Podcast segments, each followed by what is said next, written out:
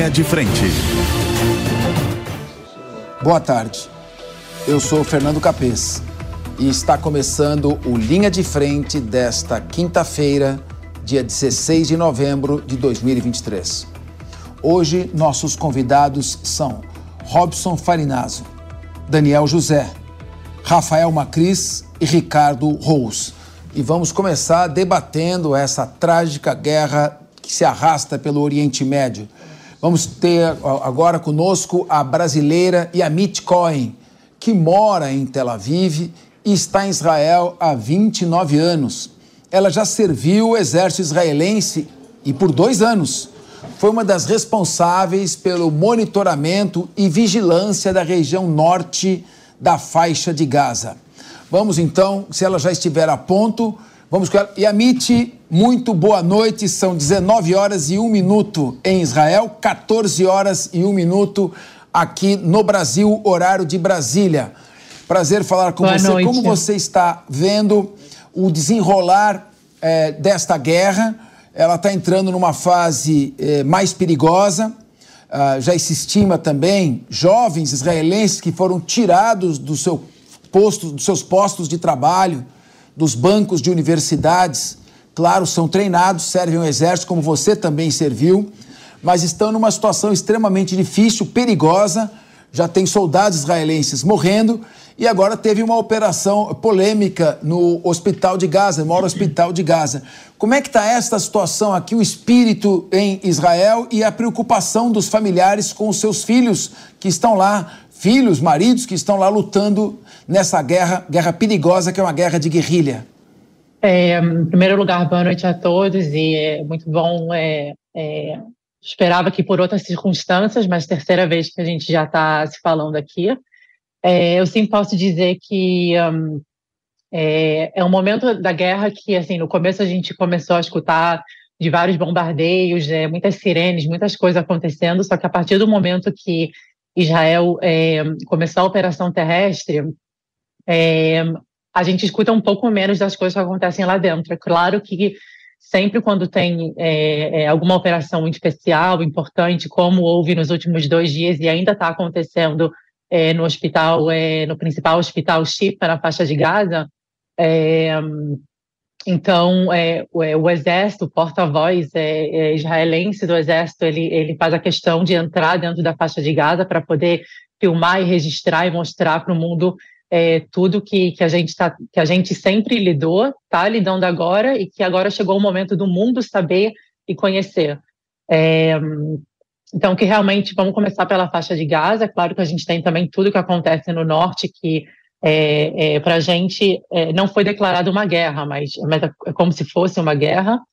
É, na faixa de Gaza, é, a, a, a, operação terrestre continua, é, que se vocês perceberam no mapa, a cidade de Gaza, que não é a faixa de Gaza, existe a faixa de Gaza e, e existe a cidade de Gaza, que é lá que, é, que onde fica o principal hospital, que todo o objetivo de Israel foi é, dominar todos os bairros e cidades que ficavam ao redor, que a gente falou de Jabalia, é, de Betlaia, de Bet Hanun, todos esses lugares é, que ficam em volta da cidade de Gaza, até poder cercar e chegar nesse local principal que hum, já na, na terceira semana de guerra, Israel já tinha revelado que é, por debaixo desse hospital existe a maior base é, do Hamas de operação. É, e o maior revelamento dessa, é, dessa operação que está acontecendo nesses últimos dois dias foi que, quando Israel entrou, é, foi o que ela esperava, não foi uma surpresa para Israel, mas sim encontrou é, armamentos, é, equipamentos é, do Hamas e também computadores, que os computadores registraram imagens e, e dados pessoais dos sequestrados. É, então, isso para Israel é sim uma revelação. É, Israel, é, infelizmente, não conseguiu, no momento, pelo que a gente sabe, encontrar nenhum sequestrado lá dentro, mas sim tem é, é provas de que eles passaram por lá, que estiveram lá, que tem é, que, que, que os computadores que, que, monitoraram toda essa informação dos sequestrados. então, essa operação continua é, na faixa de Gaza e, ao mesmo tempo, também a operação em outros lugares. Por exemplo, hoje Israel entrou numa casa é, em, em Bet Hanun, que são, é uma das, das cidades próximas, e encontrou dentro de uma casa, debaixo de uma cama de criança, é, foguetes e mísseis e, é, e armamentos que o Hamas escondia. Então, toda essa questão que a gente já tem falado desde o início da guerra, de, de crianças e civis que estão sendo usados como escudos humanos, não é uma coisa que está acontecendo só durante a guerra, e sim é uma coisa que acontece ao longo de toda a operação é, é, é, de rotina do Hamas, vamos dizer assim. Certo. É, um, outra coisa que tem acontecido é que é, também no início da guerra é, Israel tinha pedido para que todos os civis e refugiados que estavam na parte norte da faixa de Gaza que fossem em direção à parte sul, porque é lá que que é lá que todos os é, que, que, toda a ajuda humanitária está é, é, tá chegando. É, só que sim, hoje ou é, ontem houve um aviso e um pedido do, da Força Aérea Israelense para que é, civis de, de, uma certa cidade na parte sul, sim, fossem para uma outra área, porque Israel sim tem a intenção de também fazer uma certa operação na parte sul. até agora a parte sul não estava dentro da, da guerra, dentro da operação, mas sim são lugares que o Hamas é, hoje em dia lançam mísseis em Israel e a gente entende que lá também tem bases e, e túneis, é uma coisa que a gente já sabia, mas é, Israel procurou começar a operação na parte norte porque é lá que é o maior foco é, das bases do Hamas.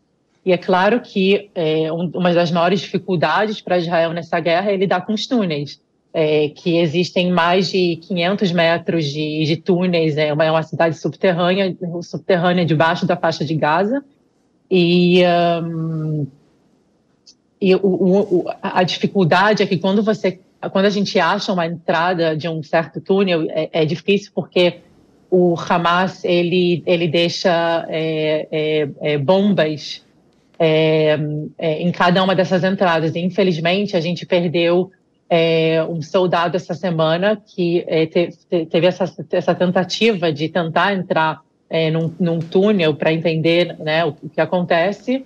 E o Hamas já tinha deixado uma bomba numa das entradas, só que é claro que é, Israel tem as suas formas é, inteligentes de, é, de como limpar a área antes de antes de poder entrar, mas foi infelizmente foi um é, foi, foi, foi, foi, algo trágico que aconteceu, que, que, geralmente não, não costuma acontecer com a gente.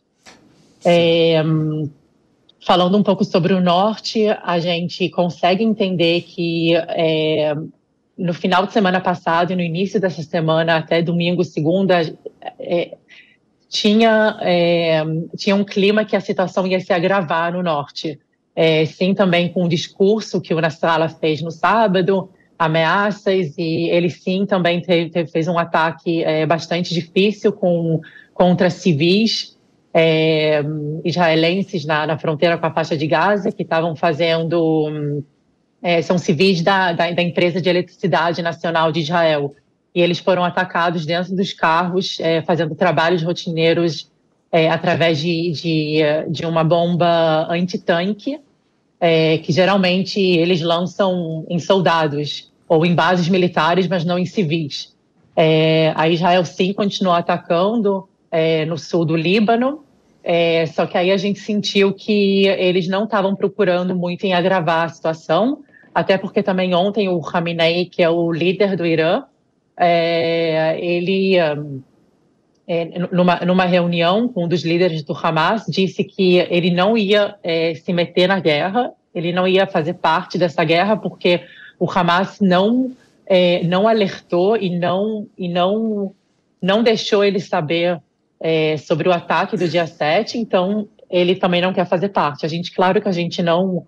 É, é, é não, não é que a gente faz assim, não é que a gente a, gente não, acredita em tudo que ele fala, mas sim, assim mas, a gente sim consegue entender que durante essa semana não houve é. um agravamento na situação é, do norte. Além de todo dia tem todo dia tem mísseis, é, tá? todo dia eles considerar... lançam mísseis do norte, mas não houve um agravamento. É, nós temos que considerar também que o Hamas é um grupo sunita, né? E o Irã, um grupo xiita, assim como claro. o Hezbollah. Então, talvez até o próprio envolvimento, embora o Irã tenha esse ódio, desejo de destruição de Israel, possa ser um fator aí dissuasório aí com relação à entrada do Irã. Agora, eu queria fazer uma pergunta a você.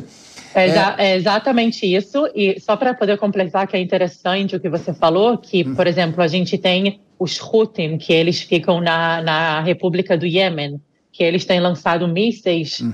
é, é, na parte sul de Israel, que é em Eilat, que é a fronteira com o Mar Vermelho. E eles também são xiitas, eles estão sendo é, operados através do Hezbollah e através do Irã, entendeu? Então, assim, o Irã abriu, ele já tem outros parceiros nos atacando também na parte sul, que é em Eilat.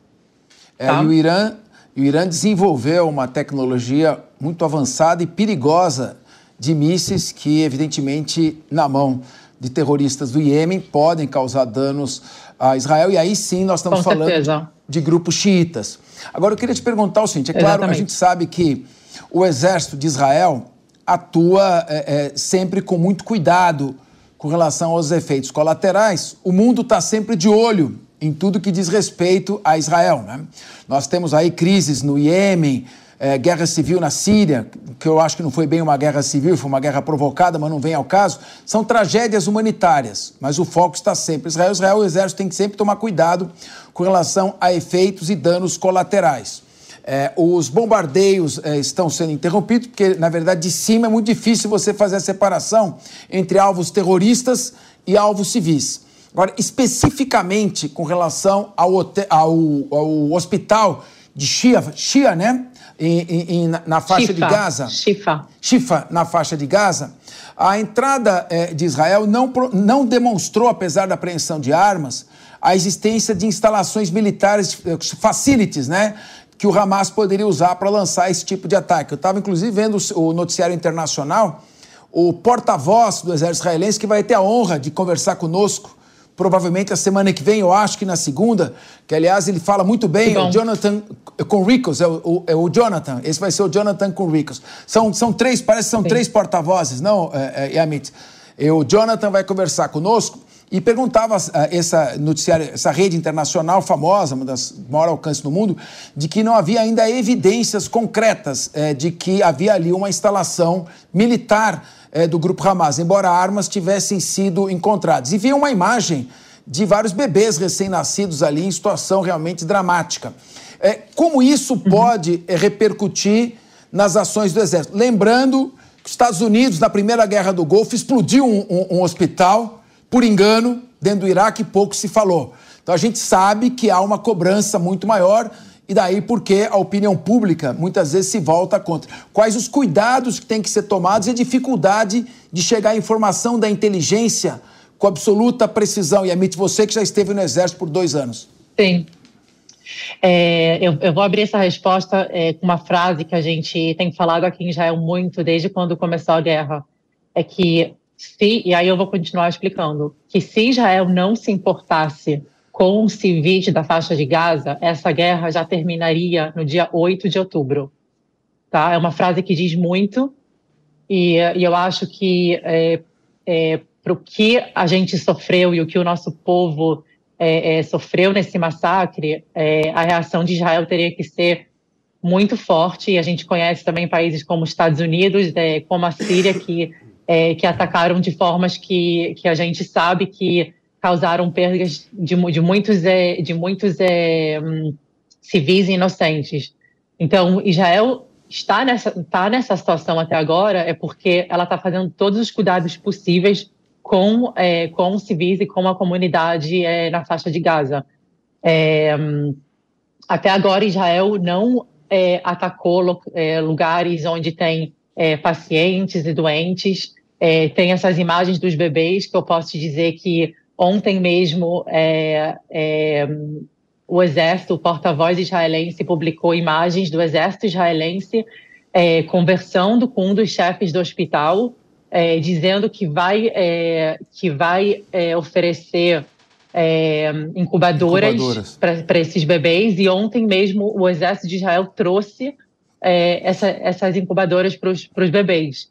Então, é, ao mesmo tempo que Israel tem seu, as suas unidades é, é, especiais que estão fazendo as Sim, operações secretas dentro do hospital, é, que é um trabalho assim, é um, é um trabalho. Eles têm é, o fato de Israel ter entrado no hospital é, é, terrestre é porque Israel quer ter esse cuidado, entendeu? Se Israel que, quisesse simplesmente bombardear o hospital, ela tá poderia tá fazer isso pelo ar e também é, não colocar em risco os nossos soldados. Então, assim, os nossos soldados, no momento que eles entram dentro do hospital, dentro dessas áreas que são tão populosas, então a gente também está se arriscando.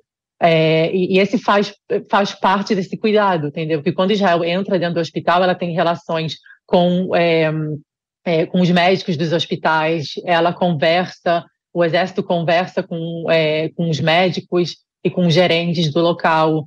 É, Israel também protege eles é, dentro de é, tiroteios e batalhas que podem ter lá dentro. Só que e, e, ao mesmo tempo ela também procura manter essa, essa rotina de poder cuidar dos, dos, pacientes e dos, e, do, e dos feridos da guerra. Então, o objetivo de Israel não é, não é atrapalhar a rotina do, do hospital, vamos dizer assim. É, Israel sim sabe operar de uma forma que eu posso dizer 100%, que ela consegue nos chegar nos, nos, nos locais, nas bases, é, nas salas onde foram usadas é, é a favor do Hamas, para poder é, procurar e buscar a informação necessária. E, Amit, e a é. gente também tem que dizer que, uhum. que no final a gente tem, é, não são só soldados que estão sequestrados, são, são crianças, são civis, são mulheres, são idosos. Acho, que, acho que isso diz tudo também. Sim, sabe-se lá em que circunstância? Eu vi o pai da Shani Luke, Luke né? Que é a, a alemã que estava dançando, Sim. dizendo o seguinte: a única coisa que me conforma é que ela está morta, porque se ela estivesse sequestrada, não saberia em que situação Sim. ela estaria. Agora, nós temos outros Sim. quatro debatedores, e a MIT, querem perguntar para você. Nós estamos hoje, especificamente, com o tempo um pouco menor. Eu pediria que você fosse mais sintética nas suas respostas para que todos tá pudessem bom. também perguntar. Pode deixar. Então, o Ricardo Rose vai fazer a primeira pergunta.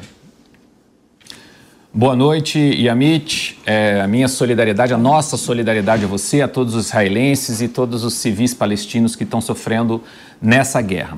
Eu queria saber de você o seguinte: hoje foi aprovado no Conselho de Segurança da ONU uma resolução de Malta que pede uma pausa por parte de Israel, abertura de corredores humanitários e também pede que o Hamas é, liberte imediatamente os reféns. É, nós imaginamos que o Hamas, por se tratar de um grupo terrorista, sequer deve ver a resolução, ou se vê, não tem nenhuma conexão para que obedeça. Mas você acha que essa resolução impacta alguma coisa nos próximos movimentos de, de Israel?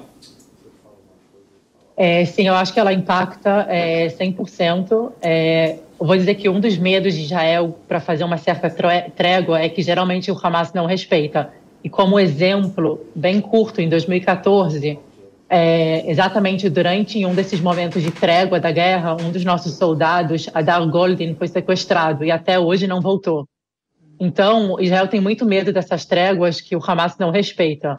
É, uhum. toda essa questão de, é, de, de, ajuda humanitária que Israel está procurando fazer, esse não é o problema para Israel, entendeu? A questão é, é, é o quanto é, é, é, o que é o que o Hamas vai, vai, vai, vai resolver fazer durante esse momento de trégua é, se ele vai renovar com, com novos armamentos, é, novas operações e, e etc. Então, é, o problema é essa questão de confiança é, e às vezes tem o tempo também na questão da, da é, do serviço de informação, que a gente sabe que é questão de tempo. Então, às vezes, esses dias de trégua, às vezes também não podem ser é, muito bons para Israel. Mas é claro que a gente sabe que Israel, vou dizer isso que é importante, um dos maiores medos assim de Israel é que mesmo a gente conseguindo chegar nos locais dos sequestrados, aqui tem boatos de que é, é, é, do, perto de cada um dos sequestrados tem também algum homem suicida.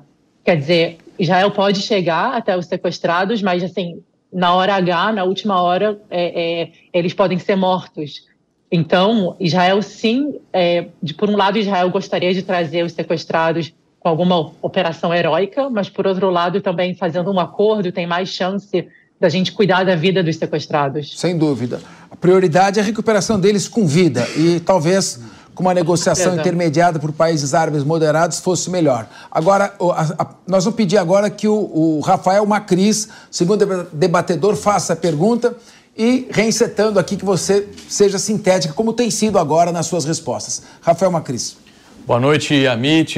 Boa tarde a todos que nos Boa acompanham. Noite. É um prazer grande estar com você aqui, recebendo essas informações diretamente é, do local, das proximidades aí onde está acontecendo tudo isso. E o que a gente tem observado é, nos últimos anos é que o Hamas e todo esse movimento vem ganhando a narrativa, não só aqui no Brasil, como por diversos locais do mundo.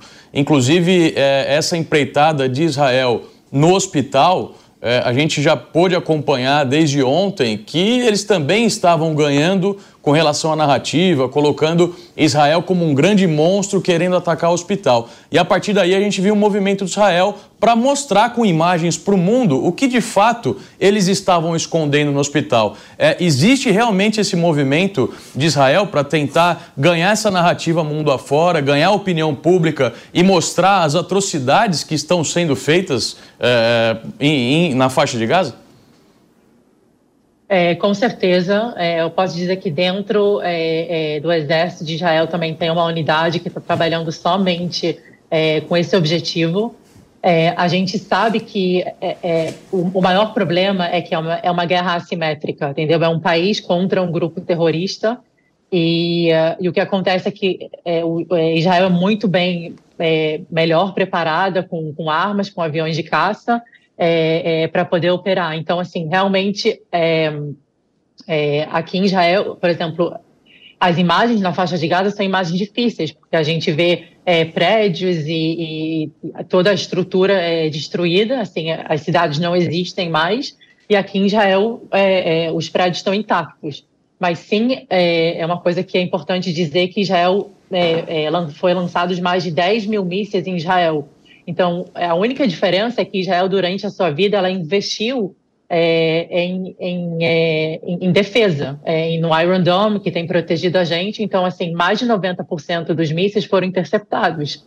Então, assim, o governo de Israel sim se preocupa com os civis. Só que o que Israel tenta explicar e mostrar é que o Hamas não se preocupa com os civis deles. Até porque uma das maiores, das grandes frases mais famosas do Hamas durante essa guerra, que foram faladas, é, pelos líderes do Hamas foi que é, é, o Hamas falou para os próprios civis e também para líderes é, fora que o Hamas não tem que se preocupar com civis e que a ONU é que tem que se preocupar com eles. Então, assim, é, os próprios civis escolheram em eleições democratas o Hamas lá atrás, alguns anos atrás, só que na hora H, quando eles têm que proteger os próprios civis, então é, é, é, não, não é mais responsabilidade deles. Então, é, é, Israel sim está fazendo esse trabalho de tentar mostrar e de, de é, mostrar uhum. realmente a realidade e, e, se defender nessa área, entendeu? Que é uma coisa que Israel até agora eu posso dizer que acho que é uma das, das guerras que Israel tem feito isso é, melhor do que outras e um, e eu acho que é, é, é só, eu só vou completar e dizer que é, não importa o quanto Israel tente se defender, sim há a questão do antissemitismo e sim tem aquela questão de que pessoas é, no mundo, é, não importa se são governos ou civis, é, que acham que, que, o, o é, que o lugar de Israel não é, o lugar dos judeus não é Israel. Então tem gente que, que a, a, o conflito começa começa lá. Quer dizer, é, Israel sofreu o massacre no dia 7 porque ela se deixou levar a essa, essa, essa situação porque ela nem tem que estar em Israel. Quer dizer, é, então, assim, não importa o quanto Israel tentar se defender e mostrar que ela está tentando fazer uma guerra é, é, limpa, né, vamos dizer assim, é, e tentar defender os civis, nenhum hum. argumento vai, vai, vai ajudar diante daquelas pessoas ou países ou governos que acham que o, o lugar dos judeus não é em Israel. Então, o problema em muitos lugares começa aí. Vamos para a próxima pergunta. Bom, Yamit, a gente sabe que o Hamas é, é um grupo terrorista, praticou atos terroristas, foi o maior número de judeus mortos no mesmo dia desde o Holocausto. Israel é uma democracia, tem um exército profissional que atua dentro de uma ética, inclusive pedindo que os civis se desloquem, mas é muito importante. O Hamas é um grupo terrorista. Ele sequer está deixando a população civil sair da, da, da, região norte da faixa de Gaza pa, para se proteger ao sul. Ele usa a população civil como escudos humanos. Mas a gente espera sim que seja reduzida a morte de civis, a população civil é, da Palestina, é, alguns com culpa, outros sem culpa, mas não estão vinculados diretamente a essa guerra. E a gente espera, por parte de Israel, também que o exército profissional diminua ao máximo a, a, a, o, o, número de baixas. Uh, bom, nós temos, uma, temos tempo para mais uma pergunta? E Amit, eu vou, vamos chamar você numa outra oportunidade. Eu agradeço muito. Tá você tá traz muita colaboração para nós, sobretudo com a sua experiência de ter integrado as Forças Armadas de Israel. Uma boa noite e a gente espera você para o próximo programa Obrigada também. Obrigada a vocês. Obrigada. Obrigada pela confiança. Bom. Obrigada. E hoje aqui nós temos é, na Jovem Pan a ilustre presença da brasileira Shahed Albana uma das 32 pessoas que foram resgatadas da faixa de Gaza no último final de semana, procurando sempre a Jovem Pan e o Linha de Frente estabelecer o debate mais democrático, profundo e baseado em fatos que for possível. Boa tarde, Shahed, bem-vinda de volta ao Brasil. Olá, boa tarde. Obrigada por me receber no seu programa. Nós estamos muito felizes de falar com você, de ver você em segurança, estar bem aqui no Brasil, também o seu país. É, você estava na faixa de Gaza. Como é que está a situação lá? Conta pra gente a situação dos civis, é, das pessoas que não têm relação com toda essa confusão, essa guerra e crianças, é, pessoas, como é que está se deslocando, os hospitais funcionando, o serviço que, que você pode contar para a gente, Shahed? Então, infelizmente, a situação lá agora está indo do, do ruim para o pior, né? Uh, as ajudas humanitárias que entram eh, ficam até o sul, nada entra para o centro. E todas as pessoas que estão fugindo e ficam nos hospitais, nas escolas, estão com falta de tudo, dos básicos, de água, de energia, de alimentos, de remédios, de tudo. Então a situação lá agora está muito difícil, infelizmente. Shahed, a gente sabe que nesse momento na faixa de Gaza a região está dividida. Tem a região norte e tem a região sul. E os combates estão se intensificando, aumentando mais lá no norte. Como é que está, em primeiro lugar, a situação no sul da faixa de Gaza? Depois eu vou te perguntar do norte. Mas como é que está nesse momento a situação da população que saiu do norte e foi até o sul? Então, né, eu não posso te dizer que a, a, o pessoal que está fugindo, indo até o sul, que eles estão seguros, porque eles não estão. Não tem nenhum lugar seguro na faixa de Gaza agora, infelizmente. Então a situação lá também é a mesma coisa, está difícil em todo lugar. É, eu lembro você falando que tava, tinha medo de morrer e você muito aliviada quando pisou aqui em solo brasileiro. É, como é que está essa situação? É, é, é, verdade que há pessoas, muitas pessoas estão querendo sair do norte e vir até o sul, onde pelo menos se é perigoso, não é tão perigoso quanto o norte e essas pessoas não estão conseguindo? É verdade isso? Ou quem quer vir até o sul pode vir? Na verdade, quem foi até o sul já conseguiu. Agora ninguém mais consegue sair do norte, infelizmente, porque eles já conseguiram entrar até o hospital do centro, né? Que é o Hospital Al-Shifa. Então ninguém mais está conseguindo sair do norte nem do centro. Shahed, essa, a gente sabe que a, a, a faixa de Gaza a autoridade interna da faixa de Gaza é o grupo Hamas. Você pode dizer se o Hamas está impedindo pessoas de saírem do norte para irem até o sul?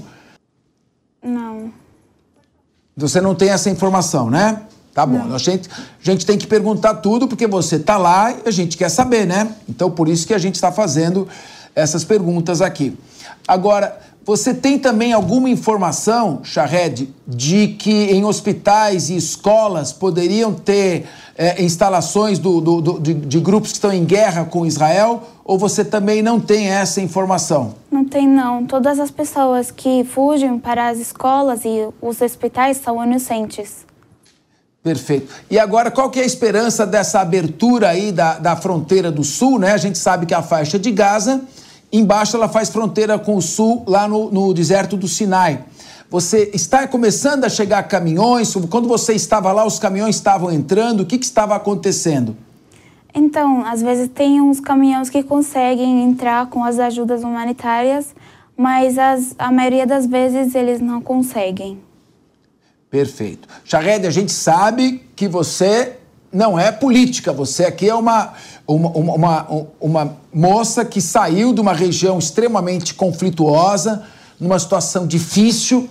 É, as pessoas aqui, nós temos outros debatedores que vão perguntar para você, sabendo disso, nesta condição, obviamente, e a gente tem muito carinho e tem muito respeito por você, e nós estamos muito agradecidos que você esteja aqui conversando com a gente, tá? Eu queria que você me contasse, se você puder, como é que era a vida em Gaza antes de 7 de outubro. Como é que funcionavam as escolas, a vida de vocês? Como é que tá, como é que a população vivia em Gaza antes do início desta nova guerra? Então, a área da faixa de Gaza sempre foi uma área de guerras, de conflito, de assim, sempre teve brigas, mas a vida de lá era uma vida normal. Tipo, as crianças e os jovens vão para a escola, e tem faculdades, tem trabalho, tem shopping, tem tudo. É vida normal que eles têm. Mas só um pouquinho mais fechadinho. Por causa Perfeito. que tem fronteiras e tal.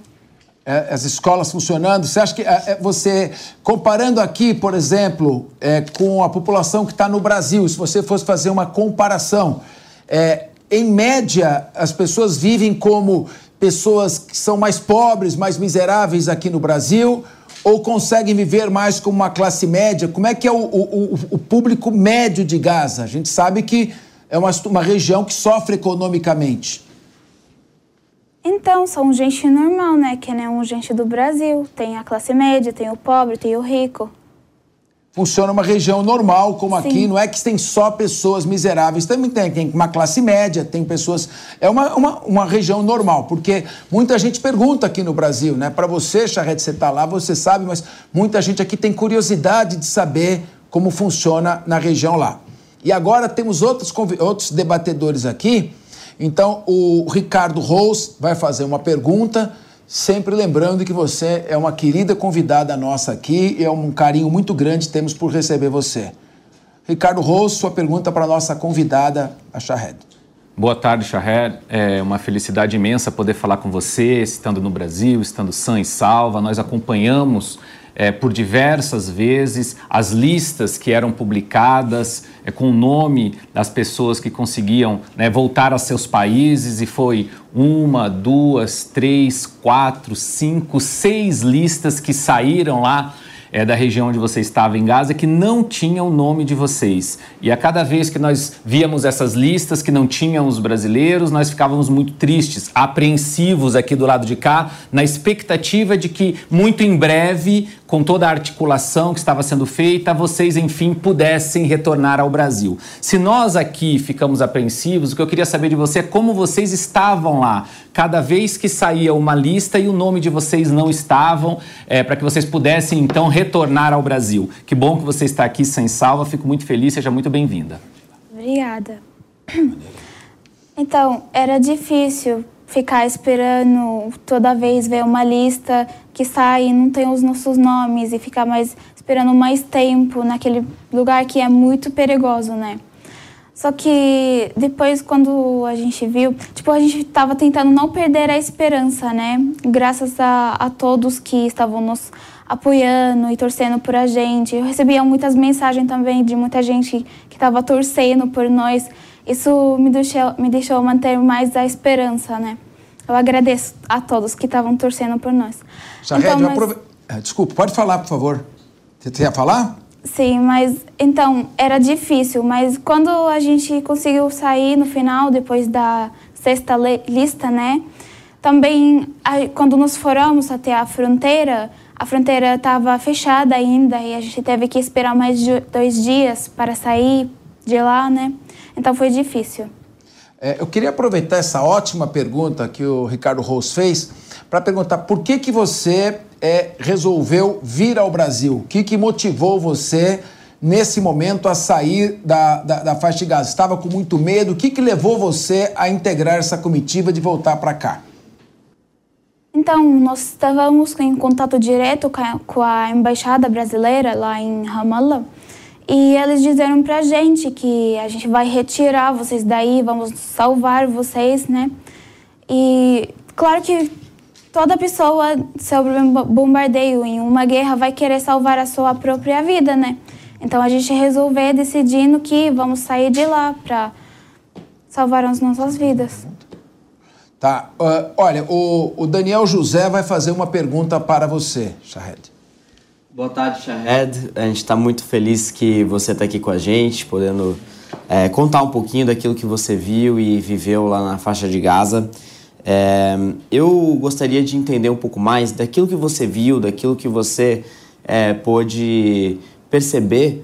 Qual é o apoio que é, você enxerga é, que o Hamas pode ter na, dentro da população de Gaza?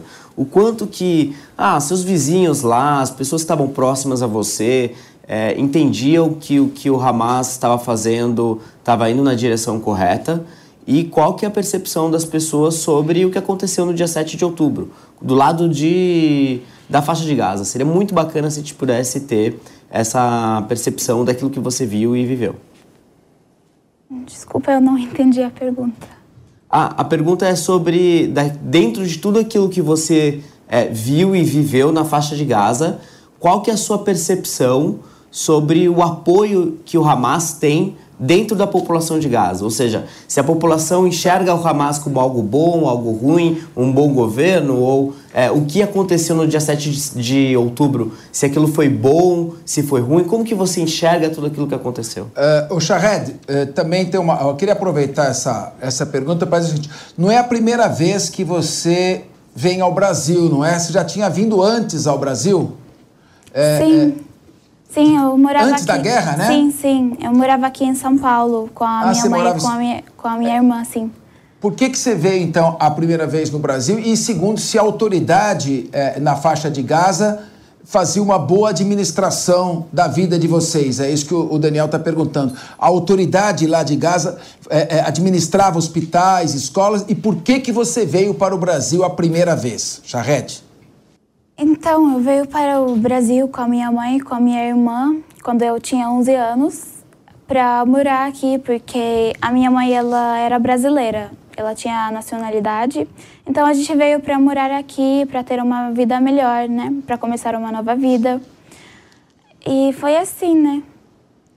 Tá bom. Agora, olha, nós temos aqui o comandante, é, o comandante Robson Farinazo, Antes de começar o programa, ele falou: estou muito feliz que esses brasileiros nossos conseguiram chegar aqui. Como militar brasileiro, a gente fica feliz, amamos a nossa pátria e ficamos felizes que eles tenham chegado em segurança. É um amigo. Esse amigo vai fazer uma pergunta para você. Boa tarde, Shahed. Eu imagino as coisas que você deve, deve ter passado aí, né? Seja, como a gente diz na Marinha, seja bem-vindo a bordo de novo. Deixa eu te falar uma coisa. É, como é que está a situação da, das pessoas menos favorecidas lá, né? Porque já é difícil para todo mundo. A pessoa que tem, que tem alguma condição já fica difícil enfim, sobreviver nesse, nesse ambiente aí. Mas como é que está a situação da, da, das pessoas mais, mais menos favorecidas, né? É, você sabe se a Cruz Vermelha, o Crescente Vermelho, está conseguindo distribuir leite em pó e, e, e alguns gêneros para essas pessoas? Você sabe como é que está? Como é que está a vida dessas pessoas lá? Então, infelizmente, a vida para todos que estão lá agora é a mesma coisa quem é rico, quem é classe média, quem é pobre, quem é que está machucado, quem deixou a casa, quem não deixou a casa, tá tudo igual agora, porque a maioria está fugindo para escolas, a maioria vão para os hospitais, então tá tudo igual. Ah, mas falando do trabalho da Cruz Vermelha, eles tentam ajudar, mas às vezes eles não conseguem por causa da situação da guerra que está lá. Obrigado. Perfeito.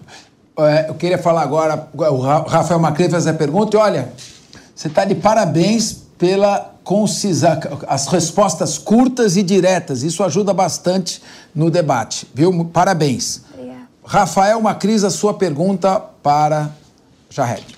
Olá, Shahed, muito boa tarde. Primeiro que é uma alegria para a gente poder ver vocês aqui no Brasil em segurança. E a minha pergunta eu vou dividir em duas etapas. A primeira delas é, são mais curiosidades que eu acho é, que são interessantes aqui para todos que nos acompanham. É, tem algum familiar ou algum amigo seu que ainda está lá é, procurando sair daquele ambiente todo? Você tem contato com essas pessoas? Como que está a situação delas por lá?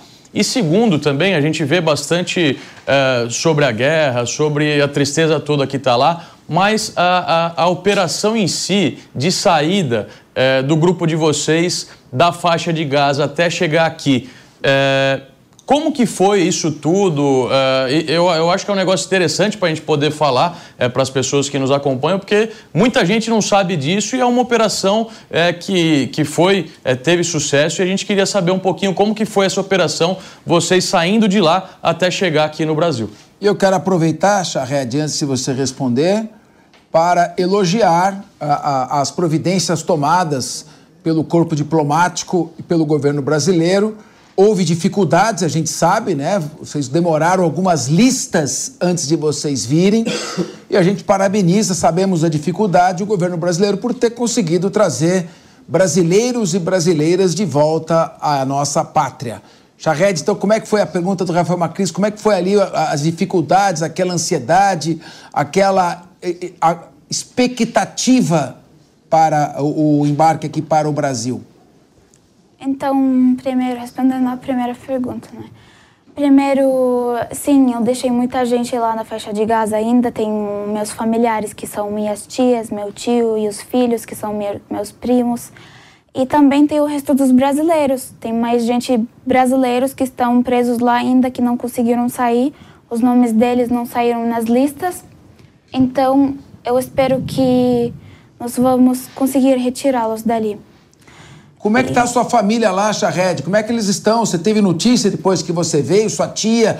Quem que está lá? Mãe, quem que está lá? E, e, e você tem notícia, tem falado, conseguido falar com elas?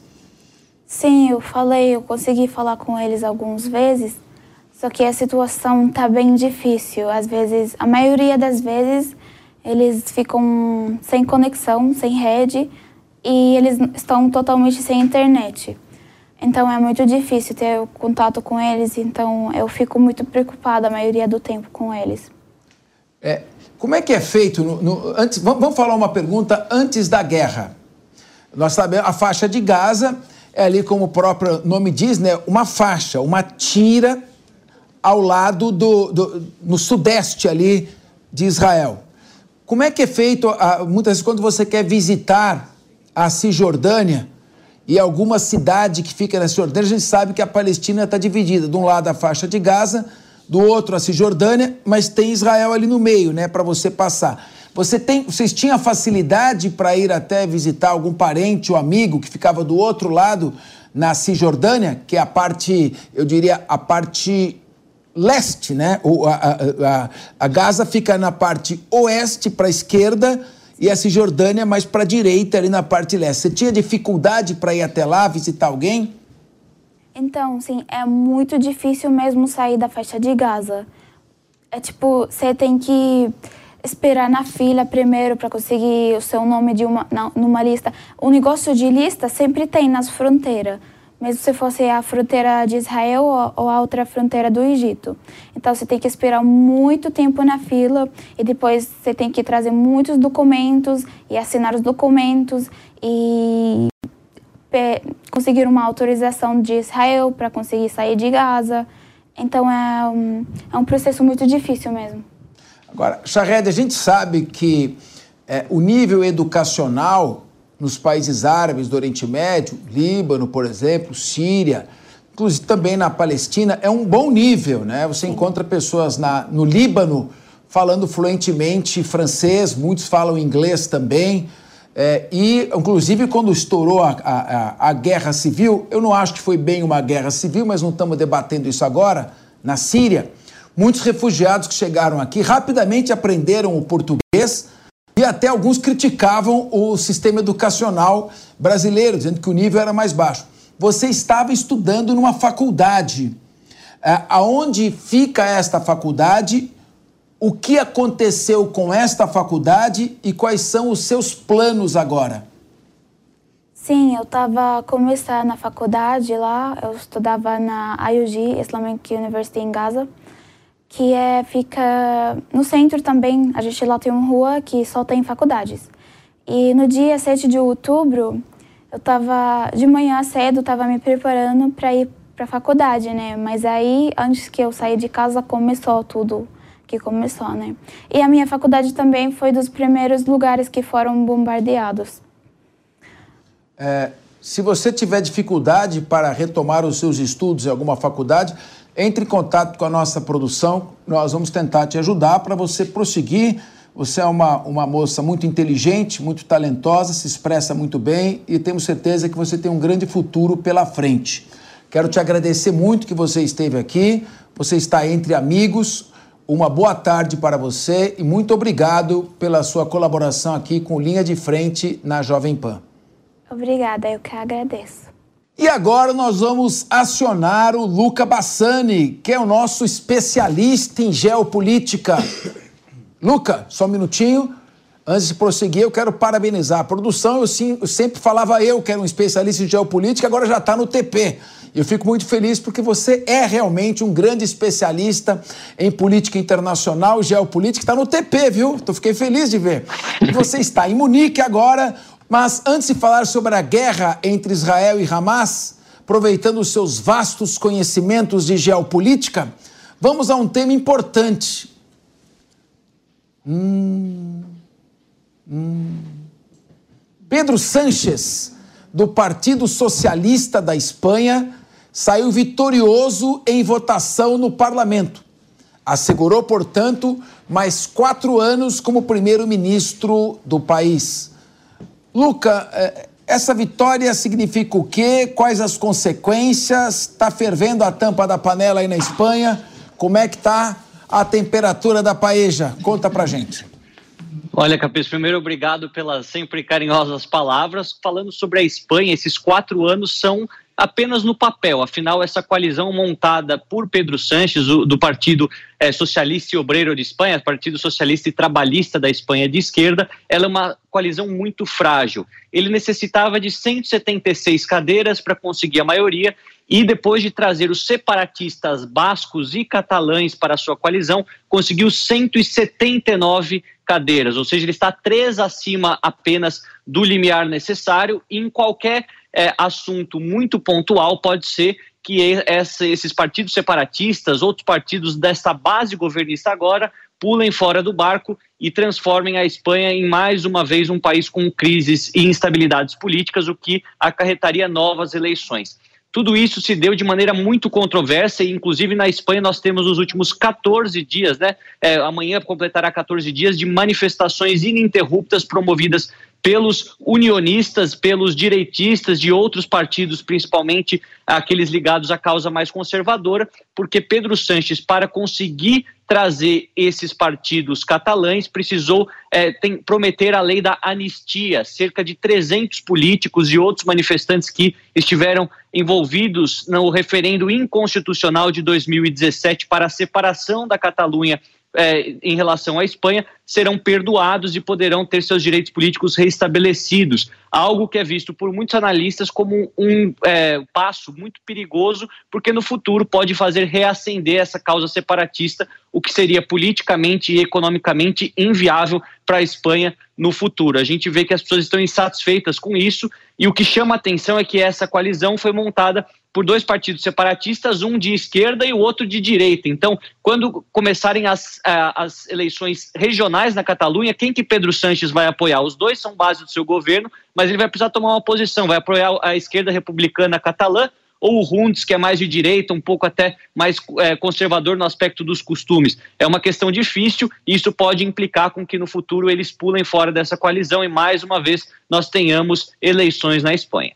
Ele que tem habilidade para transformar dois separatistas num só inteiro, juntando duas metades. Agora, falando sobre a guerra, a Alemanha investiga, aí onde você está, hein? Uma rede de formação de terroristas do Hezbollah, a exemplo do que acontece aqui no Brasil. Extremamente preocupante isto. Luca, como está o andamento desse caso por aí? Pelo que eu me lembro, o Hezbollah sempre disse, através de seus porta-vozes, que ele não atua fora da área de conflito. Então, o que, que você tem de informação sobre isso? São células independentes que se pagam de Hezbollah para praticar atentados terroristas ou já existe algum indício de ligação entre o grupo eh, libanês de resistência libanesa, que os Estados Unidos considera grupo terrorista, há uma certa polêmica com relação a isso, e as investigações apontadas. Tem vínculo ou o pessoal está se pagando de Hezbollah por aí? Olha, Capesa, assim como a Polícia Federal no Brasil está investigando as relações de é, membros do Hezbollah, ou aqueles possivelmente que estariam indo ao Brasil para recrutar novos membros com o partido político e também a sua ala militar, que é considerada é, terrorista por muitos partidos, ou se é, se é, realmente algo independente e apenas usam o nome Hezbollah. E na, aqui na Alemanha a gente vê a mesma coisa acontecendo. Isso na cidade de Hamburgo, agora no norte da Alemanha, o Centro Islâmico de Hamburgo, uma instituição relativamente grande nesta que é a é, segunda maior cidade da Alemanha, está sendo é, investigado pelas suas ligações com o Hezbollah, tanto no aspecto de financiamento quanto no aspecto da propaganda que eles estão divulgando, não só com um viés muito anti-sionista, é, como um viés, um viés é, antissemita, perdão, anti-Estado de Israel e também uma grande é, controvérsia em relação à possibilidade de essas células terroristas estarem espalhadas por outras instituições islâmicas aqui na Alemanha. O objetivo da operação é desmantelar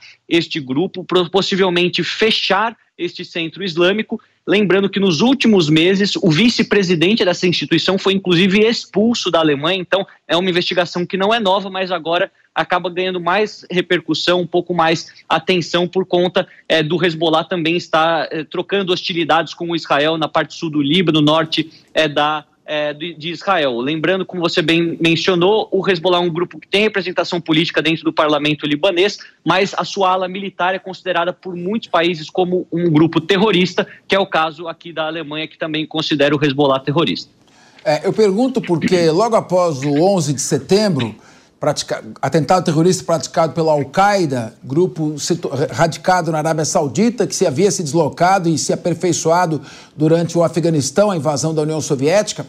Muitas células independentes, se dizendo Al-Qaeda, começaram a se formar e alguns atentados terroristas na Espanha, na, em Londres, Madrid e Londres foram praticados por células que não tinham uma ligação direta com a Al-Qaeda. E quando são células independentes, é muito mais perigoso.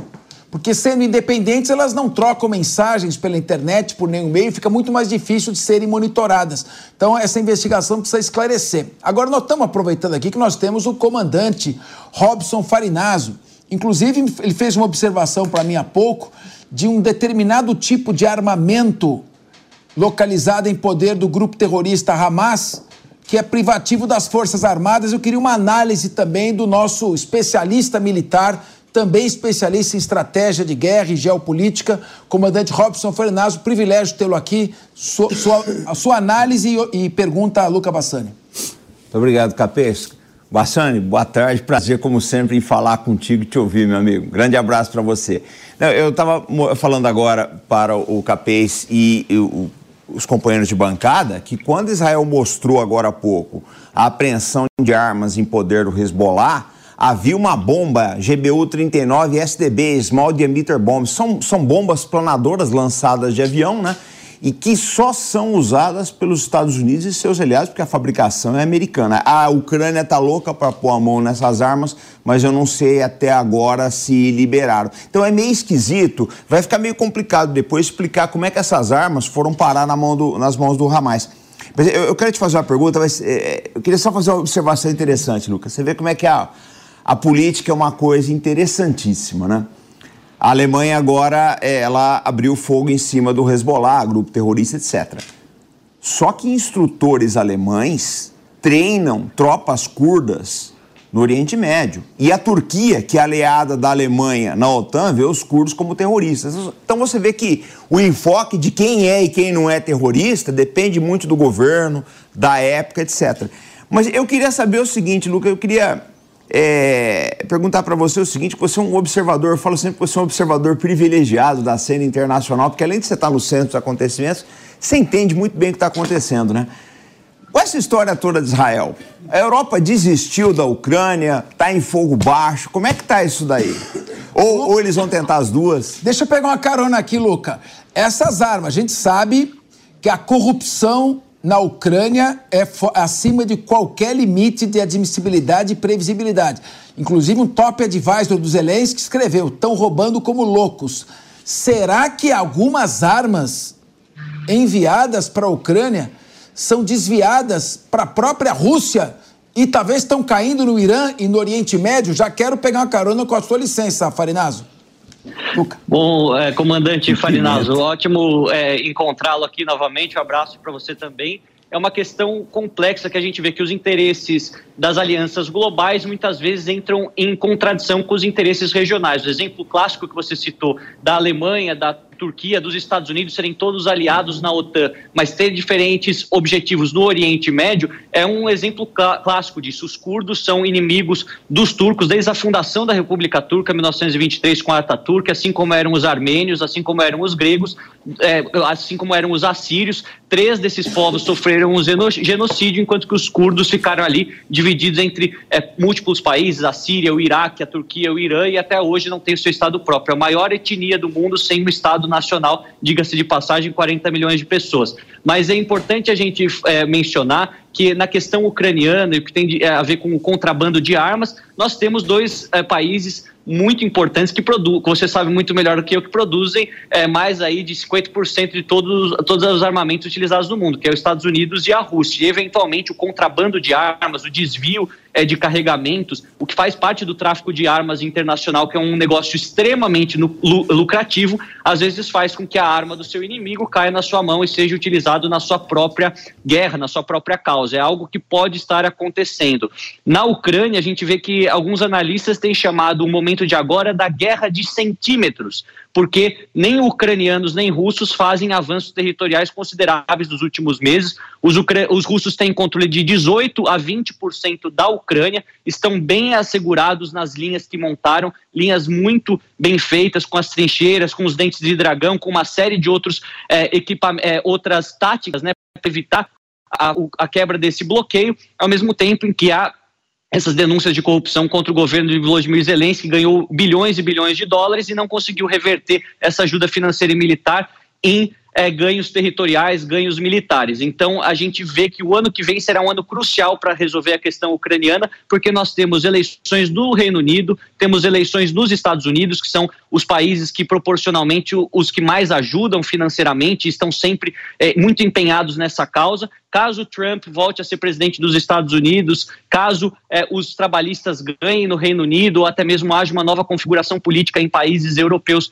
fundamentais, como é o caso da Polônia, isso tudo pode ir por água abaixo e a Ucrânia teria, seria obrigada pelas potências ocidentais a assinar um acordo concedendo parte do seu território para a Rússia, por mais que Zelensky seja intransigente quanto a isso neste momento. Luca Bassani, ah, enquanto você falava, à sua esquerda e à direita de quem está olhando a tela, apareciam várias imagens. Ali estava, era o Hassan Nasrallah, que é o líder do Hezbollah, que estava falando, e aqui são os militantes do Hezbollah, é, um, é, uma, é uma força que tem apoio popular no, no sul do Líbano, sobretudo no Vale do Bekaa.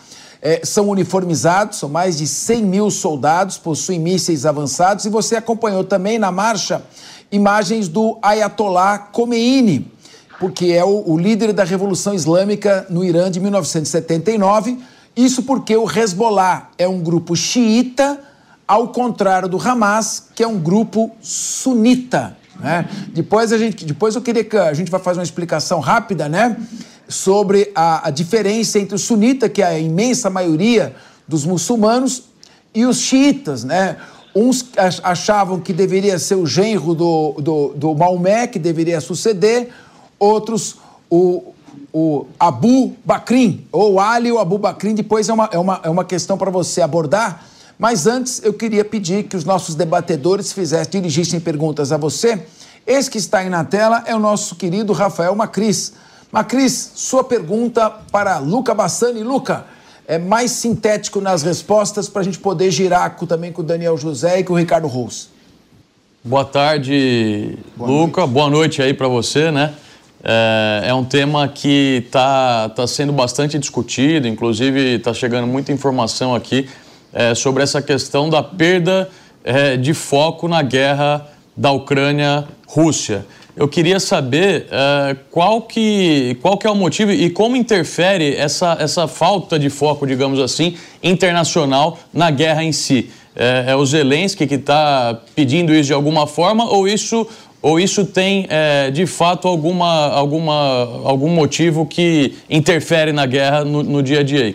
Boa tarde, eu já vou responder essa questão. Queria apenas complementar o que o é, Capês falou sobre xiitas e sunitas. Os sunitas são mais de 90% dos muçulmanos de todo o mundo, enquanto que os xiitas só são maioria em quatro países: Irã, Iraque, Bahrein e Azerbaijão. Portanto, é uma minoria comparado com os países árabes, e a diferença está basicamente em que os sunitas seguem os discípulos de Maomé, enquanto os xiitas seguem a linha, linhagem sanguínea de Maomé, como ele bem colocou. Agora, falando sobre a questão relacionada à Ucrânia, nós vemos que Zelensky continua com os seus apelos, ele eh, quer que não, ah, não cesse esse apoio financeiro e, principalmente, tentando convencer os americanos, tanto a aprovar no Congresso quanto no Senado esses orçamentos bilionários e também é, com, é, convidando essa ala mais republicana, conservadora, a visitar a Ucrânia e a embarcar na causa ucraniana, porque ele sabe que caso haja uma mudança é, na, na, no comando da Casa Branca, ele será o maior prejudicado nisso tudo. A questão da política americana com relação à política israelense pouco muda se é o presidente Biden que continua ou se volta o ex-presidente Trump. Na questão é, Rússia e Ucrânia, a visão dos dois é diametralmente opostas. É, Trump está inclinado a sim fazer um acordo com Vladimir Putin, sentar, e nem que isso seja, é, nem que isso custe dar um, uma parte do território ucraniano para o presidente autocrata da Rússia, e isso pode ser algo complicado para o apoio militar e financeiro também de países europeus que não vão sentir mais a pressão americana para continuar fazendo, já que essa guerra também custa caro para os países europeus, principalmente no aspecto da, da, inflação, da energia e tantos outros aspectos que a gente analisa aqui ao longo desses um ano e oito meses de guerra. É, Luke, a gente sabe, o Trump ele vai apoiar, continuar apoiando o Putin, Vladimir Putin, Aliás, ele, é, é, de certa forma, deve a sua primeira eleição à interferência russa. Há poucas dúvidas com relação à interferência da Rússia na eleição de 2016. Foi a vingança do Putin contra Hillary Clinton. Né? Depois a gente pode falar sobre geopolítica. Agora, ao mesmo tempo em que ele apoia a Rússia e provavelmente vai encerrar no dia seguinte essa guerra, ele também apoia Israel de maneira é, é, muito parecida com a ultradireita conservadora e os newcons é, é, é, do Congresso norte-americano. Então é uma, um desenho aí que vai se fazer. Agora o Ricardo Rose vai fazer uma pergunta a você. Boa noite, Luca. Prazer falar contigo. Ô, Luca, o Conselho de Segurança aprovou, enfim, depois de mais de 30 dias de guerra, quase 40 dias, é, uma resolução. E a resolução não agradou Israel. Me chama a atenção é, o voto dos Estados Unidos, né, que se absteve de votar, enfim, a resolução foi aprovada. Você acha que essa, essa resolução impacta em alguma coisa na guerra, na posição, no avanço do exército de Israel? Enfim, qual a tua opinião sobre essa resolução ou ela é irrelevante dentro do contexto? Olha, Ricardo, a gente vê que dentro do contexto das Nações Unidas, qualquer resolução aprovada pelo Conselho de Segurança tem um caráter simbólico e até, em algumas vezes, vinculativo muito maior do que pela Assembleia Geral. É uma proposta liderada por Malta, um país pequeno aqui na Europa de 500 mil habitantes, pouca expressividade diplomática, se assim podemos dizer, mas que foi aprovada por 12 países, inclusive com o voto do Brasil, do Japão, da França, e teve três abstenções: Estados Unidos, Reino Unido e Rússia. Então a gente vê que, apesar de russos e americanos estarem lados opostos, ambos votaram da mesma forma na resolução de ontem, que é uma resolução um pouco óbvia, se assim podemos dizer, porque ninguém vai ser contra é, a, a abertura de corredores humanitários para ajudar a população civil de Gaza e nem mesmo ser contra a libertação dos reféns. É bom a gente mencionar que na resolução não há a palavra cessar-fogo, não há é, um, é, um, título de terrorista para o Hamas, então ela é muito neutra na sua linguagem, muito neutra na sua é, redação, e isso acaba fazendo com que ninguém se coloque de maneira tão veemente é, oposta àquilo que foi proposto pelo país de Malta. A gente não sabe se isso vai ter algum efeito prático, serve como uma pressão para Israel, que não quer é, nenhuma resolução aprovada que vá contra os seus interesses militares, mas no fundo eles não têm obrigação nenhuma de colocar isso em prática nesse momento. A gente vê que um pouco mais de ajuda militar, tem, é, perdão, ajuda humanitária está chegando é, dentro da faixa de Gaza, mas isso é, é, não muda os planos de Israel, que está continuando as suas batalhas fortes agora no hospital de Al-Shifa, o que eles dizem que é um dos centros de comando do Hamas na parte subterrânea dessa estrutura sanitária.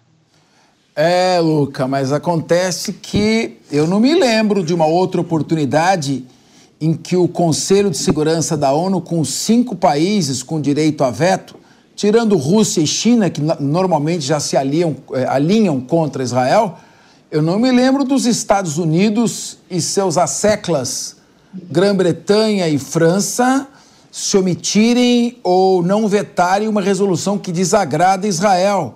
É, isso pode, de certa forma, estar tá mostrando que o Joe Biden, que está bem atrás nas eleições, dizem que hoje um candidato genérico republicano bateria o Biden pode mostrar um recuo do Biden naquela posição inicial de apoio restrito ao direito de defesa de Israel, embora os Estados Unidos tenha, claro, posicionado sua, sua frota marítima, grande parte dela, na região.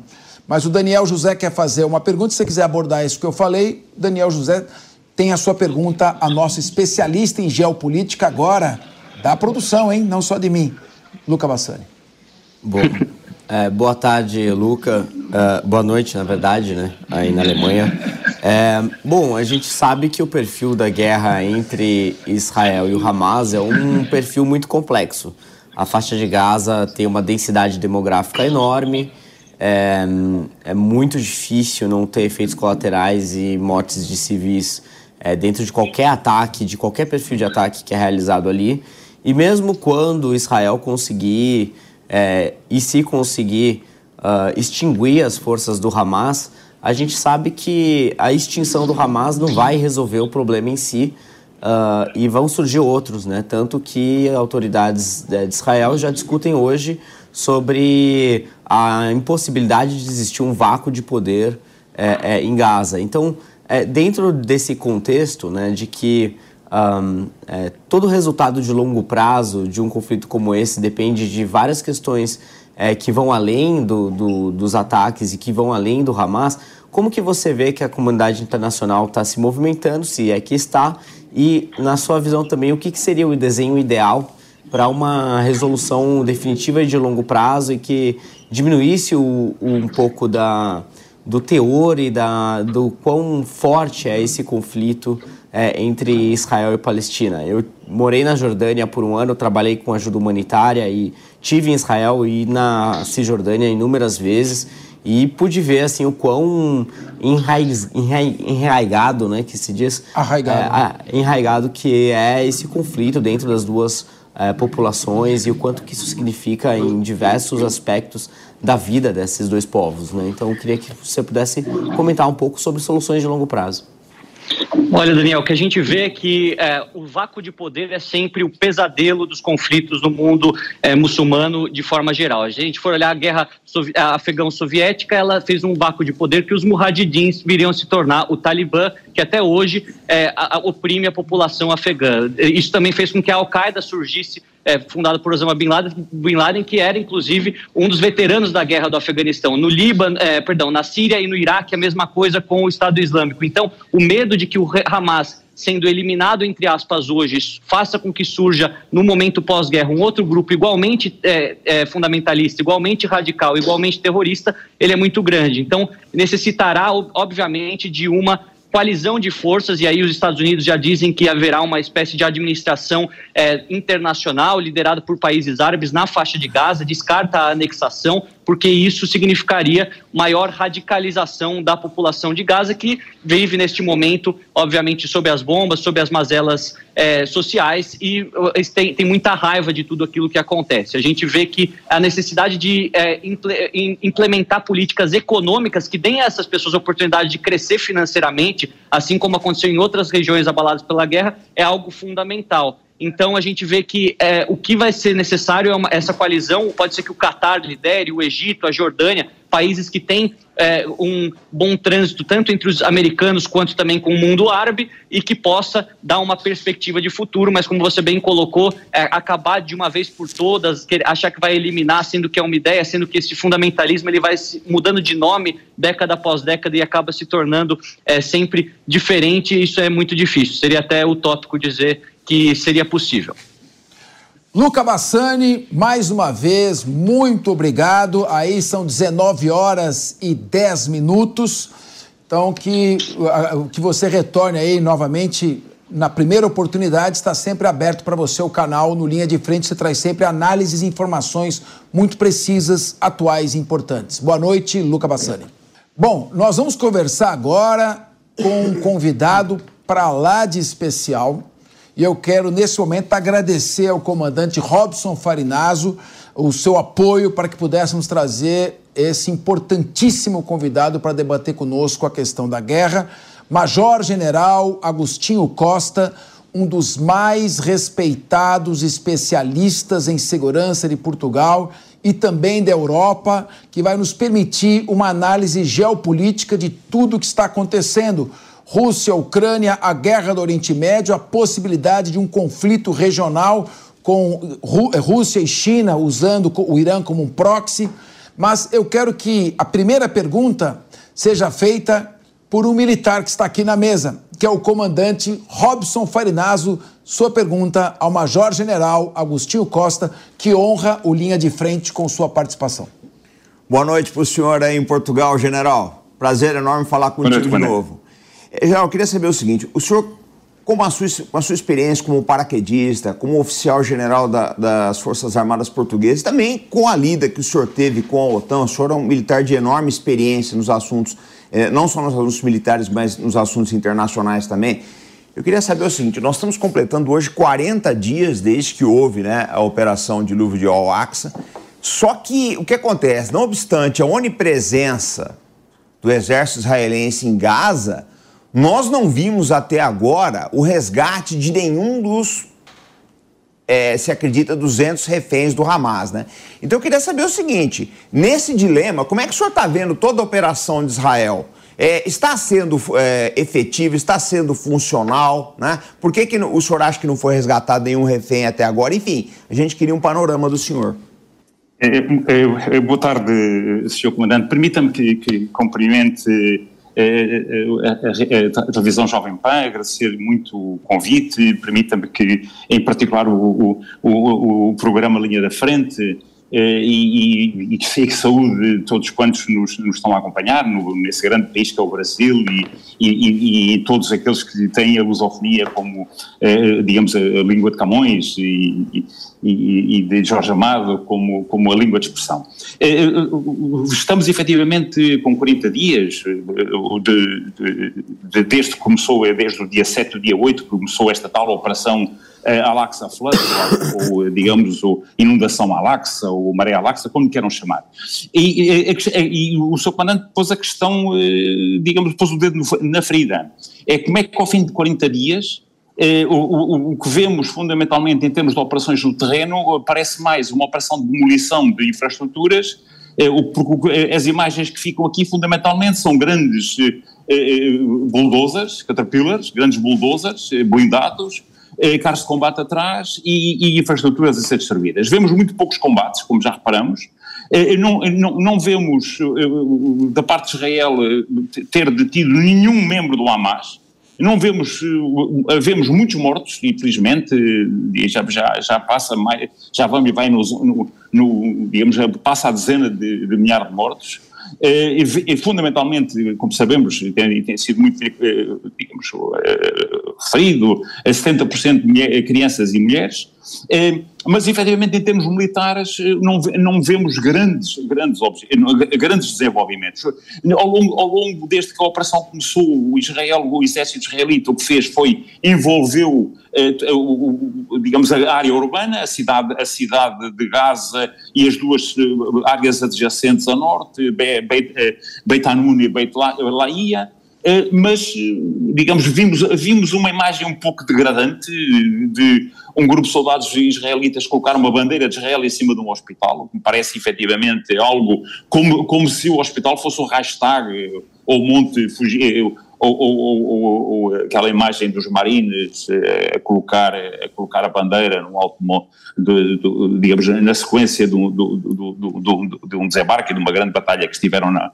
na, guerra com, na Segunda Guerra Mundial no Japão, é, o, que é, o que é absolutamente degradante e absolutamente fora de contexto. Estamos num, se não fosse o drama, isto é, parece-nos absolutamente surreal. Agora, é, por, porquê é que não há, é, não há é, efetivamente resultados neste, neste, nesta, nesta operação? É que, por um lado, os objetivos políticos, de, os objetivos políticos desta operação são absolutamente inconsequentes.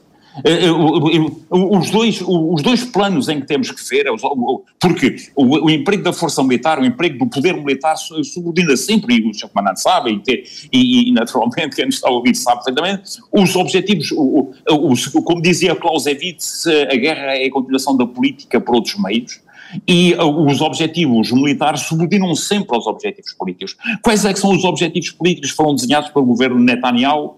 fundamentalmente, e são em certa medida eh, objetivos ocultos, eh, eh, ocultos, que têm vindo, não, não são definidos como tal, mas, mas são absolutamente implícitos no discurso político de Israel, de Israel não, de, do governo Netanyahu, é a expulsão, e sabíamos que era esse o objetivo, a expulsão da população palestiniana da faixa de Gaza, a anexação de Gaza, por isso simplesmente. Era esse o objetivo, passar a população com o argumento que era para eliminar o Hamas, etc., e depois regressariam. Sabemos que iriam para, para, para uma cidade de tendas, ou uma cidade provisória no Sinai, houve, houve desenvolvimentos por parte por parte de, de, Israel no sentido de Qatar pagar essa, essa infraestrutura, naturalmente ninguém aceitou.